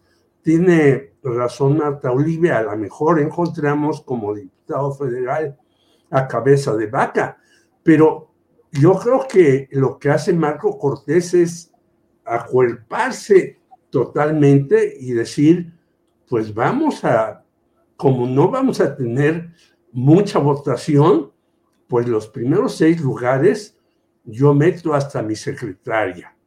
Y finalmente lo de la inteligencia artificial, pues es lo menos inteligente que hay en el mundo. Eso es bueno si tú quieres hacer un video tramposísimo de algo. La inteligencia artificial te sirve para eso y para más. Pero si tú quieres responder rápidamente a alguna cuestión, pues la inteligencia artificial va a fallar. No lo digo yo, lo dice Octavio Islas, que es uno de los conocedores mexicanos en el asunto. Esa tiene sus virtudes, pero también tiene sus defectos. Y por lo tanto, si tú además hasta hoy escribe un acérrimo crítico de López Obrador, que el vocero o el que lleva la comunicación de Xochitl Galvez es un perdedor auténtico porque ya perdió con Ricardo Anaya, con Vázquez Mota y con muchos más. O sea, si el vocero de Xochitl Galvez no sirve, pues la inteligencia artificial menos. Salvador, equipos van, equipos vienen. Si una característica está teniendo este proceso electoral es que las distintas candidaturas eh, están anunciando equipos para todo, equipos muy, muy amplios para dar eh, muestras de pluralidad, de inclusión. Eh, ha anunciado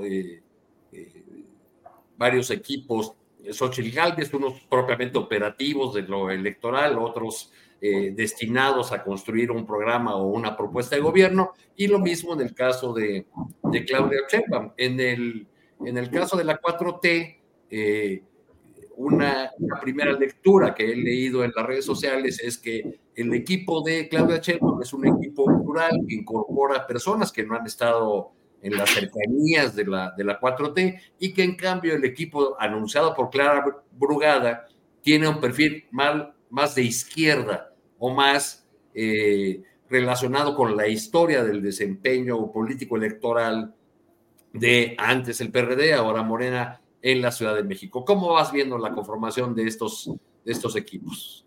Sí, me parece que se esperaba por la trayectoria de Clara Brugada un equipo mm, eh, pues más cargado hacia la izquierda tradicional, hacia los eh, grupos, los clanes de, izquierda de la ciudad. Em, yo le veo ahí un acento social importante al, al equipo de, Clara Brugada. Eh, veo un interés por llegar con influencers este, a otro tipo de, público, eh, que es una propuesta, digamos, un tanto arriesgada, pero con una figura que puede atraer a otro eh, tipo de, público. también incorporación de personajes del, del PAN, eh, como, o expanistas como, como Gabriela Cuevas, probablemente las bases de Rubalcaba terminen ahí apoyándola. Creo que el, reto de, Clara Brugada será primero este, mantener la base del voto de izquierda más tradicional que ha sostenido desde, 1997 a, jefes de gobierno de, izquierda, em, mantenerlos y después buscar eh, recuperar el terreno eh, perdido en el 2021. Para ello tendrá que jugar cerca de, con propuestas y buscar la simpatía de alcaldías que no le favorecen, como la Benito Juárez, a Miguel Hidalgo, incluso eh, Coyoacán, ¿no? Este, que en, este, sentido, Salvador, iría eh, los perfiles que han estado proponiendo en algunas alcaldías. Pienso en Torruco, en la Miguel Hidalgo, en Leti Varela, en Benito Juárez, y por supuesto, en el que comentabas hace un rato, Javier López Casarín, ¿no? Muy cercano a Marcelo Ebrard, que por un lado sería una, una cuota del, del ex canciller, y por otro lado, un perfil que eh, en una idea que yo no comparto del todo, pero que para algunos es perfiles que pueden ser atractivos a las clases medias. Sí, eh, hacia allá justamente eh, iba Arturo. Me parece que esos perfiles en esas alcaldías, incluido López Gatel, probablemente hacia, hacia Coyoacán, ahí este, Jorge lo, sufrirá o lo gozará. Este, eh, me parece que sí, que su popularidad puede ser importante para, para, el área de, Coyoacán y estos personajes em, como Torruco eh, o Leti Varela también pueden aportar.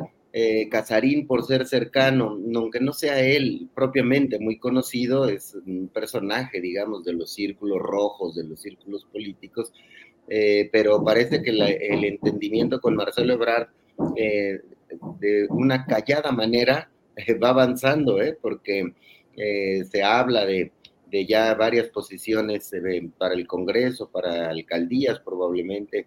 Entonces, em, sí me parece que sería importante la participación de Marcelo, sobre todo en la ciudad, y tenemos de referente pues la foto que ya se tomó Clara Brugada. De cualquier manera, me parece que la campaña, la pre-campaña de Clara está tardando en arrancar. Eh, como que siento que le están poniendo los cimientos más o menos adecuados para combinar un espíritu de izquierda con una vocación de eficiencia pragmática, vaya en pos de sectores que no tienen ahorita eh, Morena en sus manos. Eh, me parece que va bien pero no termina de arrancar, se siento a Clara todavía eh, en, una, en una primera etapa. Marta Olivia, eh, ¿cómo vas viendo tú esta conformación de los equipos nacionales? La, eh, a lo mejor desde acá luego vemos con una óptica demasiado centralista, demasiado chilanga estos este, equipos, porque muchos de estos personajes son personajes que básicamente han hecho carrera política en la Ciudad de México, eh, o que tienen una mayor presencia en la Ciudad de México y no vemos el, el bosque, digamos, de lo nacional. ¿Cómo vas viendo tú estos equipos y su conformación? De, los de todos los bandos, ¿eh? de todos los bandos. Eh, en el caso de, este, de, estoy hablando de, en este caso Claudia y en el caso de Clara Brugada, eh, me parece que una, hay una característica en todos, son mujeres y hombres de la total confianza del proyecto de Andrés Manuel López Obrador. Este, y eh, habíamos referido ya en el caso de Encinas, eh, que es, eh, a mí me parece que el caso de Encinas es la cara visible de los derechos humanos por su paso en la subsecretaría de gobernación, que es uno de los políticos, creo yo, más leales y comprometidos con la causa de AMLO. me parece interesante Clara Brugada cómo incluyó a Hugo López Gatel, ex subsecretario de Prevención y Promoción de la Salud Federal, y bueno, también aspirante a la capital mexicana. Me parece que su eh, inclusión es bastante, bastante importante que siga estando ahí. Me tocó verlo en alguna mesa con los compañeros de Rompeviento TV y es un personaje este, inteligente, muy estructurado y sobre todo que no, este, con un discurso muy de la izquierda y a mí me parece que también tiene que ser eh, reivindicado en algún lugar este, eh, Hugo López Gatel. Eh, veo los nombres de, Armando Bartra, de Elena Poniatowska, que acompañó, recordemos también de, a, Andrés Manuel López Obrador desde la elección presidencial del 2006, al politólogo Lorenzo Meyer. Y bueno, los puntitos ahí como que medio extraños, o este, me parece que de repente el dobleteo en, en los dos equipos eh, como que quedan, no sé, me da la impresión de que no se ve tan bien. Y, bueno, no veo tan bien que esté Omar García Harfuch ahí en, en el equipo de Clara Brugada, Mariana Boy, me imagino que es por, el hecho de la inclusión del Partido Verde.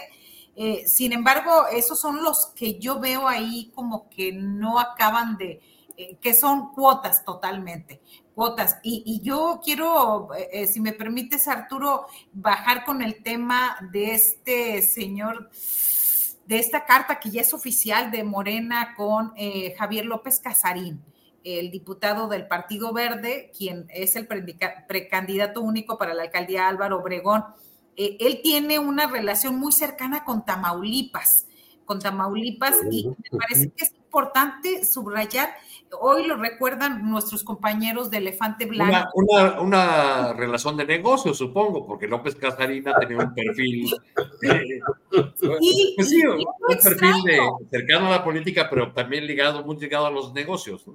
Sí, totalmente. O sea, recordemos el departamento, eh, eh, eh, siendo candidato Francisco García Cabeza de Vaca en el 2016, yo recuerdo esa portada de reforma donde habla de un departamento lujosísimo de 14 millones de pesos en Coajimalpa y en ese momento hicieron un recuento de sus bienes y no le alcanzaba, con toda su vida pública no le alcanzaba para tener un departamento así. Y es como, este, lo que sí es que Javier López Casarín fueron proveedores y fueron, aunque es gente cercana a Marcelo Ebrard, él y su padre Javier López Bárcena fueron eh, propietarios de la compañía Impulso y Desarrollos GBO, le depositaron a García Cabeza de Vaca 14 millones 300 mil pesos cuando él era senador y toda esta información fue revelada de acuerdo también al este hilo de Elefante Blanco MX. Esta información financiera fue revelada en la audiencia del caso del desafuero contra eh, García Cabeza de Vaca. Estamos hablando que en el 2021 se dio a conocer en este proceso de desafuero y él ya tenía fuero.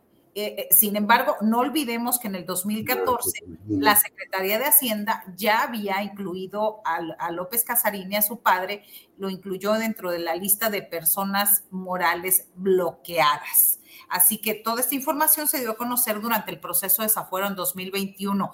Eh, la relación que tiene López Casarín con García Cabeza de Vaca terminó mal hay una este, acusaciones y hay denuncias penales en contra entre él y García Cabeza de Vaca. Sería muy interesante que la, eh, eh, nos dijera ahora cuál es el estatus legal y la relación con García Cabeza de Vaca. Y, híjole, que esté nominado como precandidato único de Morena, a mí, para mí es una gran, gran decepción.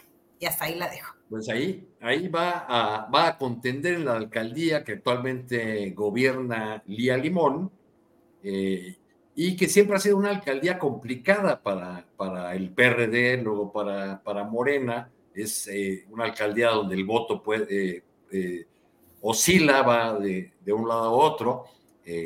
yo, yo creo que la, que la derrota de Morena el 21 tuvo mucho que ver ahí con la, con la gestión por la ausencia de gestión quizá de, eh, de la ahora gobernadora de Campeche, pero, pero bueno, pues ahí se van conformando esas candidaturas, por un lado, con personajes que le pueden resultar atractivos a la clase media, según la visión de algunos morenistas, y luego pues con el cumplimiento de cuotas eh, o, o, de... Eh, o pago de las alianzas, porque por ejemplo se habla que en el caso de Tlalpan la candidatura estaría reservada para alguien cercano a Pedro Aces, el líder de CATEM, que ya hizo acuerdo con la campaña Claudia Sheinbaum, y en el caso de Cuauhtémoc, pues se insiste mucho eh, y, la, y esa alcaldía está llena de propaganda alusiva a la posible candidatura de, de Katy Monreal.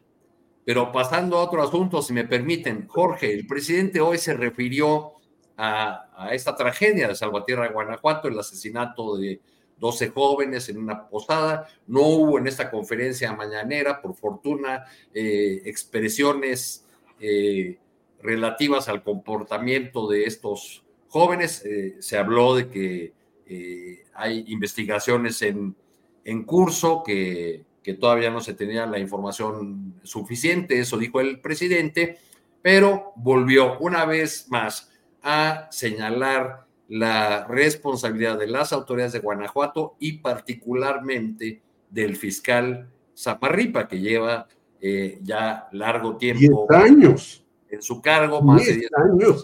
Y todavía va a durar como y, Y que va para 19, bueno, completaría 19 porque fue primero procurador y cuando se cambió la, eh, la Procuraduría a Fiscalía, pues fue electo para un, largo periodo. ¿Cómo, ves todo este tema de, de Salvatierra, de este nuevo eh, crimen eh, o masacre? Sí, pero rápidamente, antes, mira, a mí me parece que coincido con Salvador, no arranca la campaña de Clara, pero me parece ella incorpora a una señora que se llama Guadalupe Valencia, que fue precandidata a la rectoría de la UNAM. Ah, me parece una, una liga que tira para tener una relación mejor con la UNAM. Incorpora por primera vez a un caricaturista, bueno, el Fisgón ya estaba desde hace muchos años atrás, que es Rapé, incorpora, creo que muy bien por Elena Poniatowska, pero más a la científica Julieta Fierro y a la feminista Marta Lamas. A mí me parecen esas incorporaciones muy buenas, aunque sigo inconforme más que Marta Alicia con este señor Eddie Small, el influencer que hizo una serie de negocios con Enrique Peña Nieto terribles. e incorpora también eh, a Mardonio Carballo, que no olvidemos que él había renunciado porque la señora Alejandra Frausto pues no le daba los recursos para culturas populares. Entonces, yo creo que Clara Burgada trata de incorporar a una serie de personas que están en grupos que en los últimos años el presidente de la República pues ha tenido algunos choques con ellos y bastante fuertes, desde la UNAM hasta científicos, hasta grupos de la cultura. En segundo lugar, lo que tú me preguntas, bueno, en Guanajuato el PAN ya lleva 30 años este señor Samarripa, pues ya lleva más de 10. Y no solamente es lo de Salvatierra, sino de Salamanca. Pero fíjate que todo eso lo vemos en muchos medios, en páginas interiores, o a veces cuando son muy graves como los que ocasionaron en esta vez, pues muy disminuidos. Quiere decir que el gobierno de Guanajuato reparte dinero al por mayor en muchos medios de difusión. Y creo que Guanajuato es de los estados con Zacatecas, en donde hoy mataron a un eh, encargado de los negocios agrícolas ganaderos muy importante, son de los estados y donde no hay que olvidar que la familia Monreal casi, casi tiene secuestrados Zacatecas, son de los estados en donde las condiciones de vida de la gente es terrorífica. Se habla de muchos otros, claro, Tamaulipas y Guerrero y demás, pero aquí en Guanajuato, bueno, pues sigue la bronca entre el grupo de Santa Rosa del Rima con el grupo de eh, Jalisco Nueva Generación y va a seguir. Yo no veo que este señor Samarripa, que lleva tantos años y que además está asesorado, hay que decirlo, por el gobierno de los Estados Unidos, porque el grupo de Guanajuato tiene una relación muy grande con ellos, pueda sacar adelante ese asunto. Y me parece que hace muy bien el señor López Obrador en cuidar más las palabras, porque anteriormente dijo que los muchachos que mataron anteriormente andaban buscando comprar droga y demás. Pues no, aquí estás en una barbería, como sucedió en Salamanca, o puedes estar en una fiesta de graduación, o puedes salir a comprar memelas y de todas maneras te matan.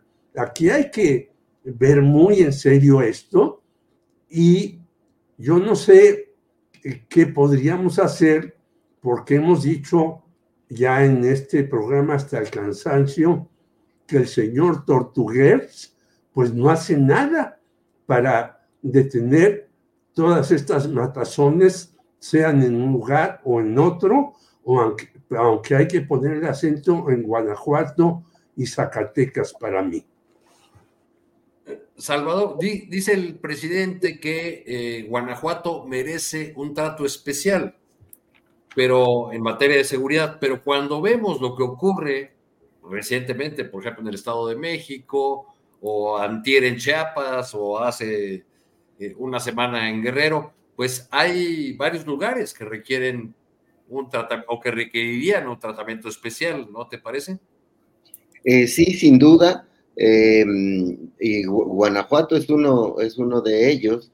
Eh, me parece que mm, lo que está fallando es el trabajo de inteligencia de las autoridades em, mexicanas para poder prever este tipo de, acciones, ¿no? Si se sabe que hay un enfrentamiento en Guanajuato em, entre el, el, grupo de Santa Rosa de Lima y el grupo de Jalisco, la mafia de Jalisco, Em, y están en una disputa fuerte por el, por el territorio que parece ser el origen, digamos, de la mayoría de los, de los crímenes de esta naturaleza.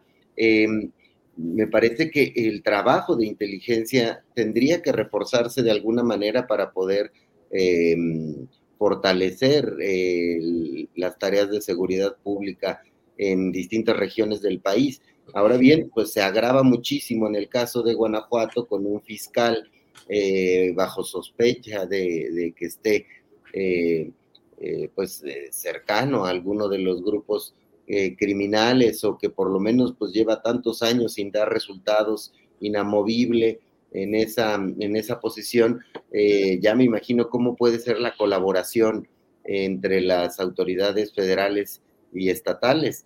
Em, este evento de, Salvatierra, pues es eh, súper lamentable, igual que muchos otros, y em, me parece que eh, sí hay, se necesita una intervención fuerte de la Guardia Nacional ahí en el, en el territorio guanajuatense em, y colaboración entre los distintos, distintos niveles de, de gobierno eh, porque pues es eh, una circunstancia muy, muy grave lo que está ocurriendo eh, ahí y sobre todo pues tratar de encontrar la manera de reforzar los trabajos de, inteligencia para poder prever este tipo de, de, eventos trágicos. Marta Olivia, pues al fin se ha hecho realidad la inauguración al menos de un tramo de, del tren Maya. Y estos días han, estado llenos en las redes sociales, en los medios de comunicación, de comentarios de un lado y otro, de que la gran obra que hace justicia al sureste de México, a, una región olvidada del país, o eh, el rechazo opositor, como, como ya es costumbre, a eh, eh, señalar que que no funciona como, como se anuncia, que los precios son muy altos, etcétera, etcétera, todas las objeciones que haces. ¿Cuál es el saldo? Eh, digo, no podemos entrar ahorita a, un análisis de toda la discusión que hay del, del, mundo ambiental, el desarrollo, pero digamos, en términos de, de, la política y de este cierre de años, ¿cómo ves el, el, eh, anuncio o la inauguración de este primer tramo de, del tren Maya y sus efectos eh, políticos inmediatos. Sí, primero es el regreso de eh, la nostalgia a, nuestro país, el regreso de los trenes, el regreso de todo lo que nos evoca y lo que nos hace eh, ser microregiones en algunas partes del país. Creo que es un gran, gran acierto. Obviamente muchas obras que eh, van avanzando, que se van haciendo, como en este caso, hay daños, hay daños ambientales, ya lo ha dicho también el gobierno de México, que eh, recuerdo el caso de, de cómo las organizaciones ambientalistas eh, dijeron que se habían perdido 8 millones 736 mil árboles, por ejemplo, y también eh, recuerdo también que de parte del gobierno de México reconocieron que eran 3 millones los que habían sido talados o removidos. y, y bueno, también el punto de que están trabajando en ese lugar en restaurar y en hacer. Creo que toda obra conlleva este, beneficios y también perjuicios. va empezando, eh, la segundo, el un segundo, apenas es un tramo, el segundo tramo va a ser inaugurado, veía yo por ahí, el 31 de diciembre y ya, este, obviamente en las redes sociales es de que, este, que si se ofrecen paninis y no comida regional. Yo creo que va a haber, va a dar mucho de qué hablar. Creo que eh, ya urgía al gobierno de México inaugurar cuando todavía no están eh, completamente terminados. Yo veía en unos tramos de que no llegó la gente a subirse al tren. ¿Por qué? Pues porque simplemente no hay transporte que llegue ahí, sino que solamente se puede llegar por medio de un taxi. Entonces, me parece que es una gran, gran obra, gran obra. Habrá que ver eh, qué tanto se está remediando el impacto ambiental ahí qué tanto se está haciendo y también los eh, beneficiarios en toda esa zona ver eh, de cerca qué es lo que se está avanzando. Yo quisiera eh, regresarme un poquito en el tema de Guanajuato, Arturo, nada más para... sí, claro que sí, por supuesto, ya estamos aquí, ida y vuelta y vamos y volvemos, no importa. a mí me, me, causa mucha, este, mm, digamos, un poco preocupación preocupación porque estamos hablando de Tamaulipas, donde también el tema de seguridad es muy fuerte, o el tema de la inseguridad, ¿sí? porque er, eh, Guanajuato es uno de los 10 estados eh, de México con mayor presencia de los elementos de la Guardia Nacional. Hay 6.603 efectivos, eh, lo que significa en promedio un elemento de esta corporación por cada 933 habitantes en Guanajuato. Pero su presencia no ha sido suficiente para evitar hechos dolorosos como los de Salvatierra, como los de Salamanca, como ah, parece que cada cierta semana y cada mes le vamos cambiando el nombre. Entonces, aquí es la duda, ¿a qué se refiere exactamente el presidente de México cuando habla de un trato especial para Guanajuato? Y este, desde 2018... Eh, eh, Guanajuato ocupa el primer lugar en homicidios intencionales en México con más de 24 mil registros. Es decir, yo agarro cifras así. Eh, este, pero el presidente tiene más cifras y más detalles. Y me preocupa este caso de eh, atención especial, pero no solamente es Guanajuato, es Tamaulipas, es Michoacán, es el Estado de México. Entonces quisiera saber si ese trato especial que pudiera ser eh, ahora sí que para también los demás estados. Ahora mismo nos acaban de reportar ahorita dos personas que fueron eh, este, heridos a balazos muy cerca del centro de la ciudad, por ejemplo, aquí en la capital, en Tamaulipas. Y, y vamos a ver, este tema de la seguridad también atraviesa con las elecciones en Guanajuato. Este estado algo está fallando ahí. Van 32 años del Partido Acción Nacional con una política también estatal que ha hecho, al parecer con estos resultados, ha promovido, ha apoyado a los grupos de cárteles al grado de que Guanajuato es el estado más inseguro de todo el país. Me parece que también es un momento de hablar y no solamente hablar, sino abordar el tema de seguridad desde otro punto de vista, tanto a nivel federal como a nivel estatal. Así es, gracias eh, Marta Olivia. Jorge, eh, bueno, compañera, compañeros, vamos ya acercándonos al final de esta mesa. Eh, como ya es una institución creada por don Julio Astillero, vamos a dar paso a los postrecitos. Esta gustada sección en la que pueden referirse, Jorge, a los temas que hemos estado hablando en esta mesa o tocar el asunto que quieran. Jorge, adelante, por favor. Bueno, el Tren Maya yo creo que tiene sus claroscuros, como toda obra magna. Eh, yo creo que tiene razón Jorge Cepeda Patterson en un artículo que hizo hace unos días. Es decir, esta obra es una obra que reivindica el sur. Todo ha sido hacia el norte. Incluso ahora lo de Tesla, que debe estar muy contento Samuel García, porque ahí inauguraron una obra para que tengan agua para hacer la nueva relocalización. Y este, creo que el tren Maya tiene esa cuestión. Pero como toda obra magna, tiene una situación muy complicada, que ya lo decía un ex marxista, Daniel Bell, y que después lo puso en práctica alguien a quien yo leo y me parece que tiene análisis correctos en muchas cuestiones, que se llama Gabriel Said, que tiene un libro que se llama El proceso, el progreso, perdón, improductivo, que estas obras magnas luego colapsan después de un tiempo, y lo dice Daniel Bell desde hace muchos años, refiriéndose a la General Motors, ni más ni menos, que ahora ya no es el portento de antes. Estas grandes obras pueden servir para momentos importantes, pero después, dado sus costos, dado su mantenimiento, dado todo lo que hicieron, van cayendo.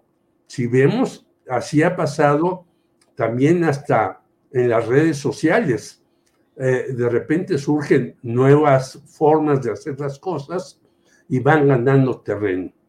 Yo creo que es algo que va a traer un buen desarrollo una ampliación del turismo, una actividad económica que me parece interesante, pero que fortalece más el bolsillo de los grandes empresarios y utiliza más a los trabajadores como una mano de obra en muchas ocasiones casi desechable. Y esto hay que verlo así desde ahora no solamente ponerle el asunto en si los paninos y si el precio es alto y bajo, sino eh, yo creo que un país que se precie debe tener un desarrollo económico y productivo de largo plazo con características diferentes. Y si bien estas cosas son necesarias porque estamos metidos en una globalización que arrasa todo, también hay que poner el acento para que puedan sindicalizarse los que están trabajando no solamente en el tren Maya, sino en las otras funciones y puedan tener salarios decorosos y permanentes. Salvador, un postrecito navideño, carta Santa Claus, eh, deseo de fin de año, lo que quieras para este. A los reyes también. Yo le, le, imploro desde este espacio a Santa Claus y a los o a los Reyes Magos que me inviten a conocer el tren Maya.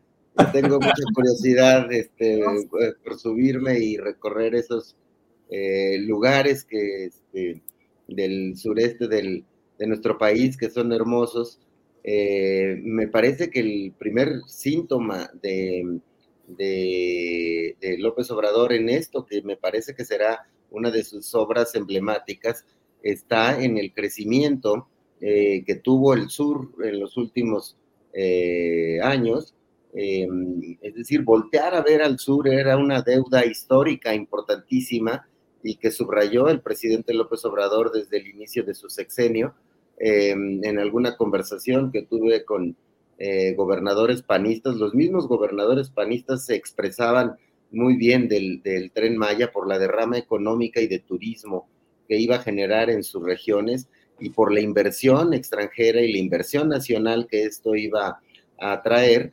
Y este primer tramo, pues bueno, es una probada de, em, de, esa, de esa circunstancia en la cual eh, pues la generación de empleos, la generación de inversión, el crecimiento económico, el crecimiento en turismo, son ya un, ejemplo interesante y como decía Marta Olivia, pues también el tema de la nostalgia del tren de, pasajeros y la utilidad que puede tener en la región eh, para los ciudadanos eh, comunes, pues puede ser interesante. Yo creo que no puede fallar en este caso el gobierno federal como una obra en la que debe cuidar Em, también el impacto eh, ambiental y, estar eh, cerca de, arreglar eh, pues todos los problemas que tiene una obra en un principio, más allá de, críticas que salieron por ahí en algún diario, este, en una crónica que me parece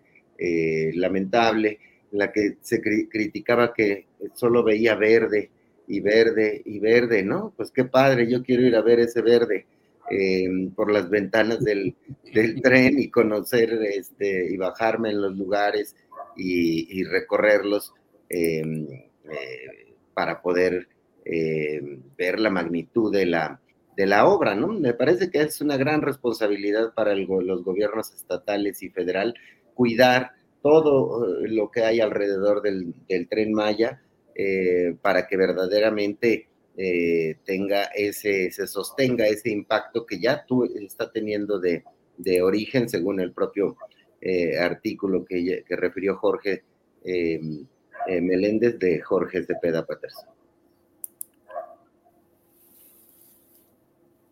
No, no te escuchas. yo, con el Arturo, perdóname. Ya te cortaron que si cuando uno viaja en camión no verá lo mismo, el mismo verde, verde, verde, ¿no? Marta Olivia, si te parece, vamos a tu postrecito y después despedimos a Salvador y a Jorge para eh, quedarnos unos segundos más tú y yo y poder despedir el, programa y que no se nos ponga nervioso el señor Julio Astillero, porque yo estoy seguro que a pesar de que anda ya de vacaciones, va a estar por ahí echándole un ojito al, programa. A mí sí me hace que sí. Fíjate que yo venía con la intención del postrecito de hablar de los jóvenes, de, de lo que representan en la próxima elección del 2024. Eh, representan el 27% del total de mexicanos en edad de votar de 18 a 29 años y a propósito de esta inclusión y esta presentación de, eh, de la doctora Claudia Sheinbaum como eh, que presentó a su equipo de universitarios, influencers, deportistas, activistas y demás. Entonces, yo hablaba de eso, pero empezaron a hablar del, tren Maya. Y yo ya me imaginé, por favor, Salvador, que sean dos para los de Astillero Informa que que nos inviten a... Pero ¿por qué dos? No. ¿Por qué? O sea, yo me apunto, yo me apunto. Yo, me también, pues sí, todos. Todos, pues, no nos excluyas, nuestra Olivia. Hagamos, hagamos yo me informa desde allá, desde... Y, y, hacemos una crónica a ver cómo vimos el verde. Una crónica a varias manos. Los tonos, los tonos de verde que alcanzamos a ver. Exacto. Bueno, eh, Jorge, Salvador, ha sido un placer, como siempre, verlos por aquí. Eh, y gracias. Son las 3 de la tarde. a Marta Olivia, a Arturo Cano, y me despido de mi pareja Salvador Frausto, y saludos a la audiencia y a todos los que hacen posible este programa. Abrazos, buena semana. Gracias, gracias, abrazos. Buena semana. Pues, pues ya se acaba, ya se nos acabó Astillero Informa. Este, recuerden, tenemos toda la información, análisis, mesa todos los días y vamos a estar aquí de guardia de este de lunes a viernes. Arturo, ¿con qué te despides? Pues con el agradecimiento de siempre a la, audiencia. Muchas gracias a todas las personas que nos hacen el favor de, seguirnos, sobre todo ahora en ausencia de, como dice el clásico, del titular de este espacio informativo de don Julio Hernández Astillero. Muchas gracias a todas y todos. Nos vemos mañana, Marta. Hasta mañana.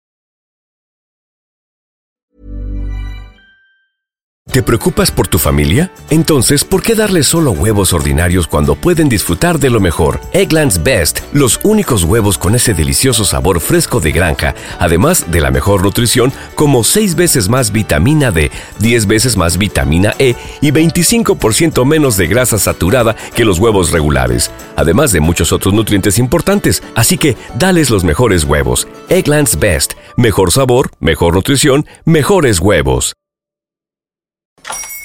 Hola, buenos días, mi pana. Buenos días, bienvenido a Sherwin Williams. ¡Ey! ¿Qué onda, compadre? ¿Qué onda? Ya tengo lista la pintura que ordenaste en el ProPlus app. Con más de 6.000 representantes en nuestras tiendas listos para atenderte en tu idioma y beneficios para contratistas que encontrarás en aliadopro.com. En Sherwin Williams somos el aliado del PRO.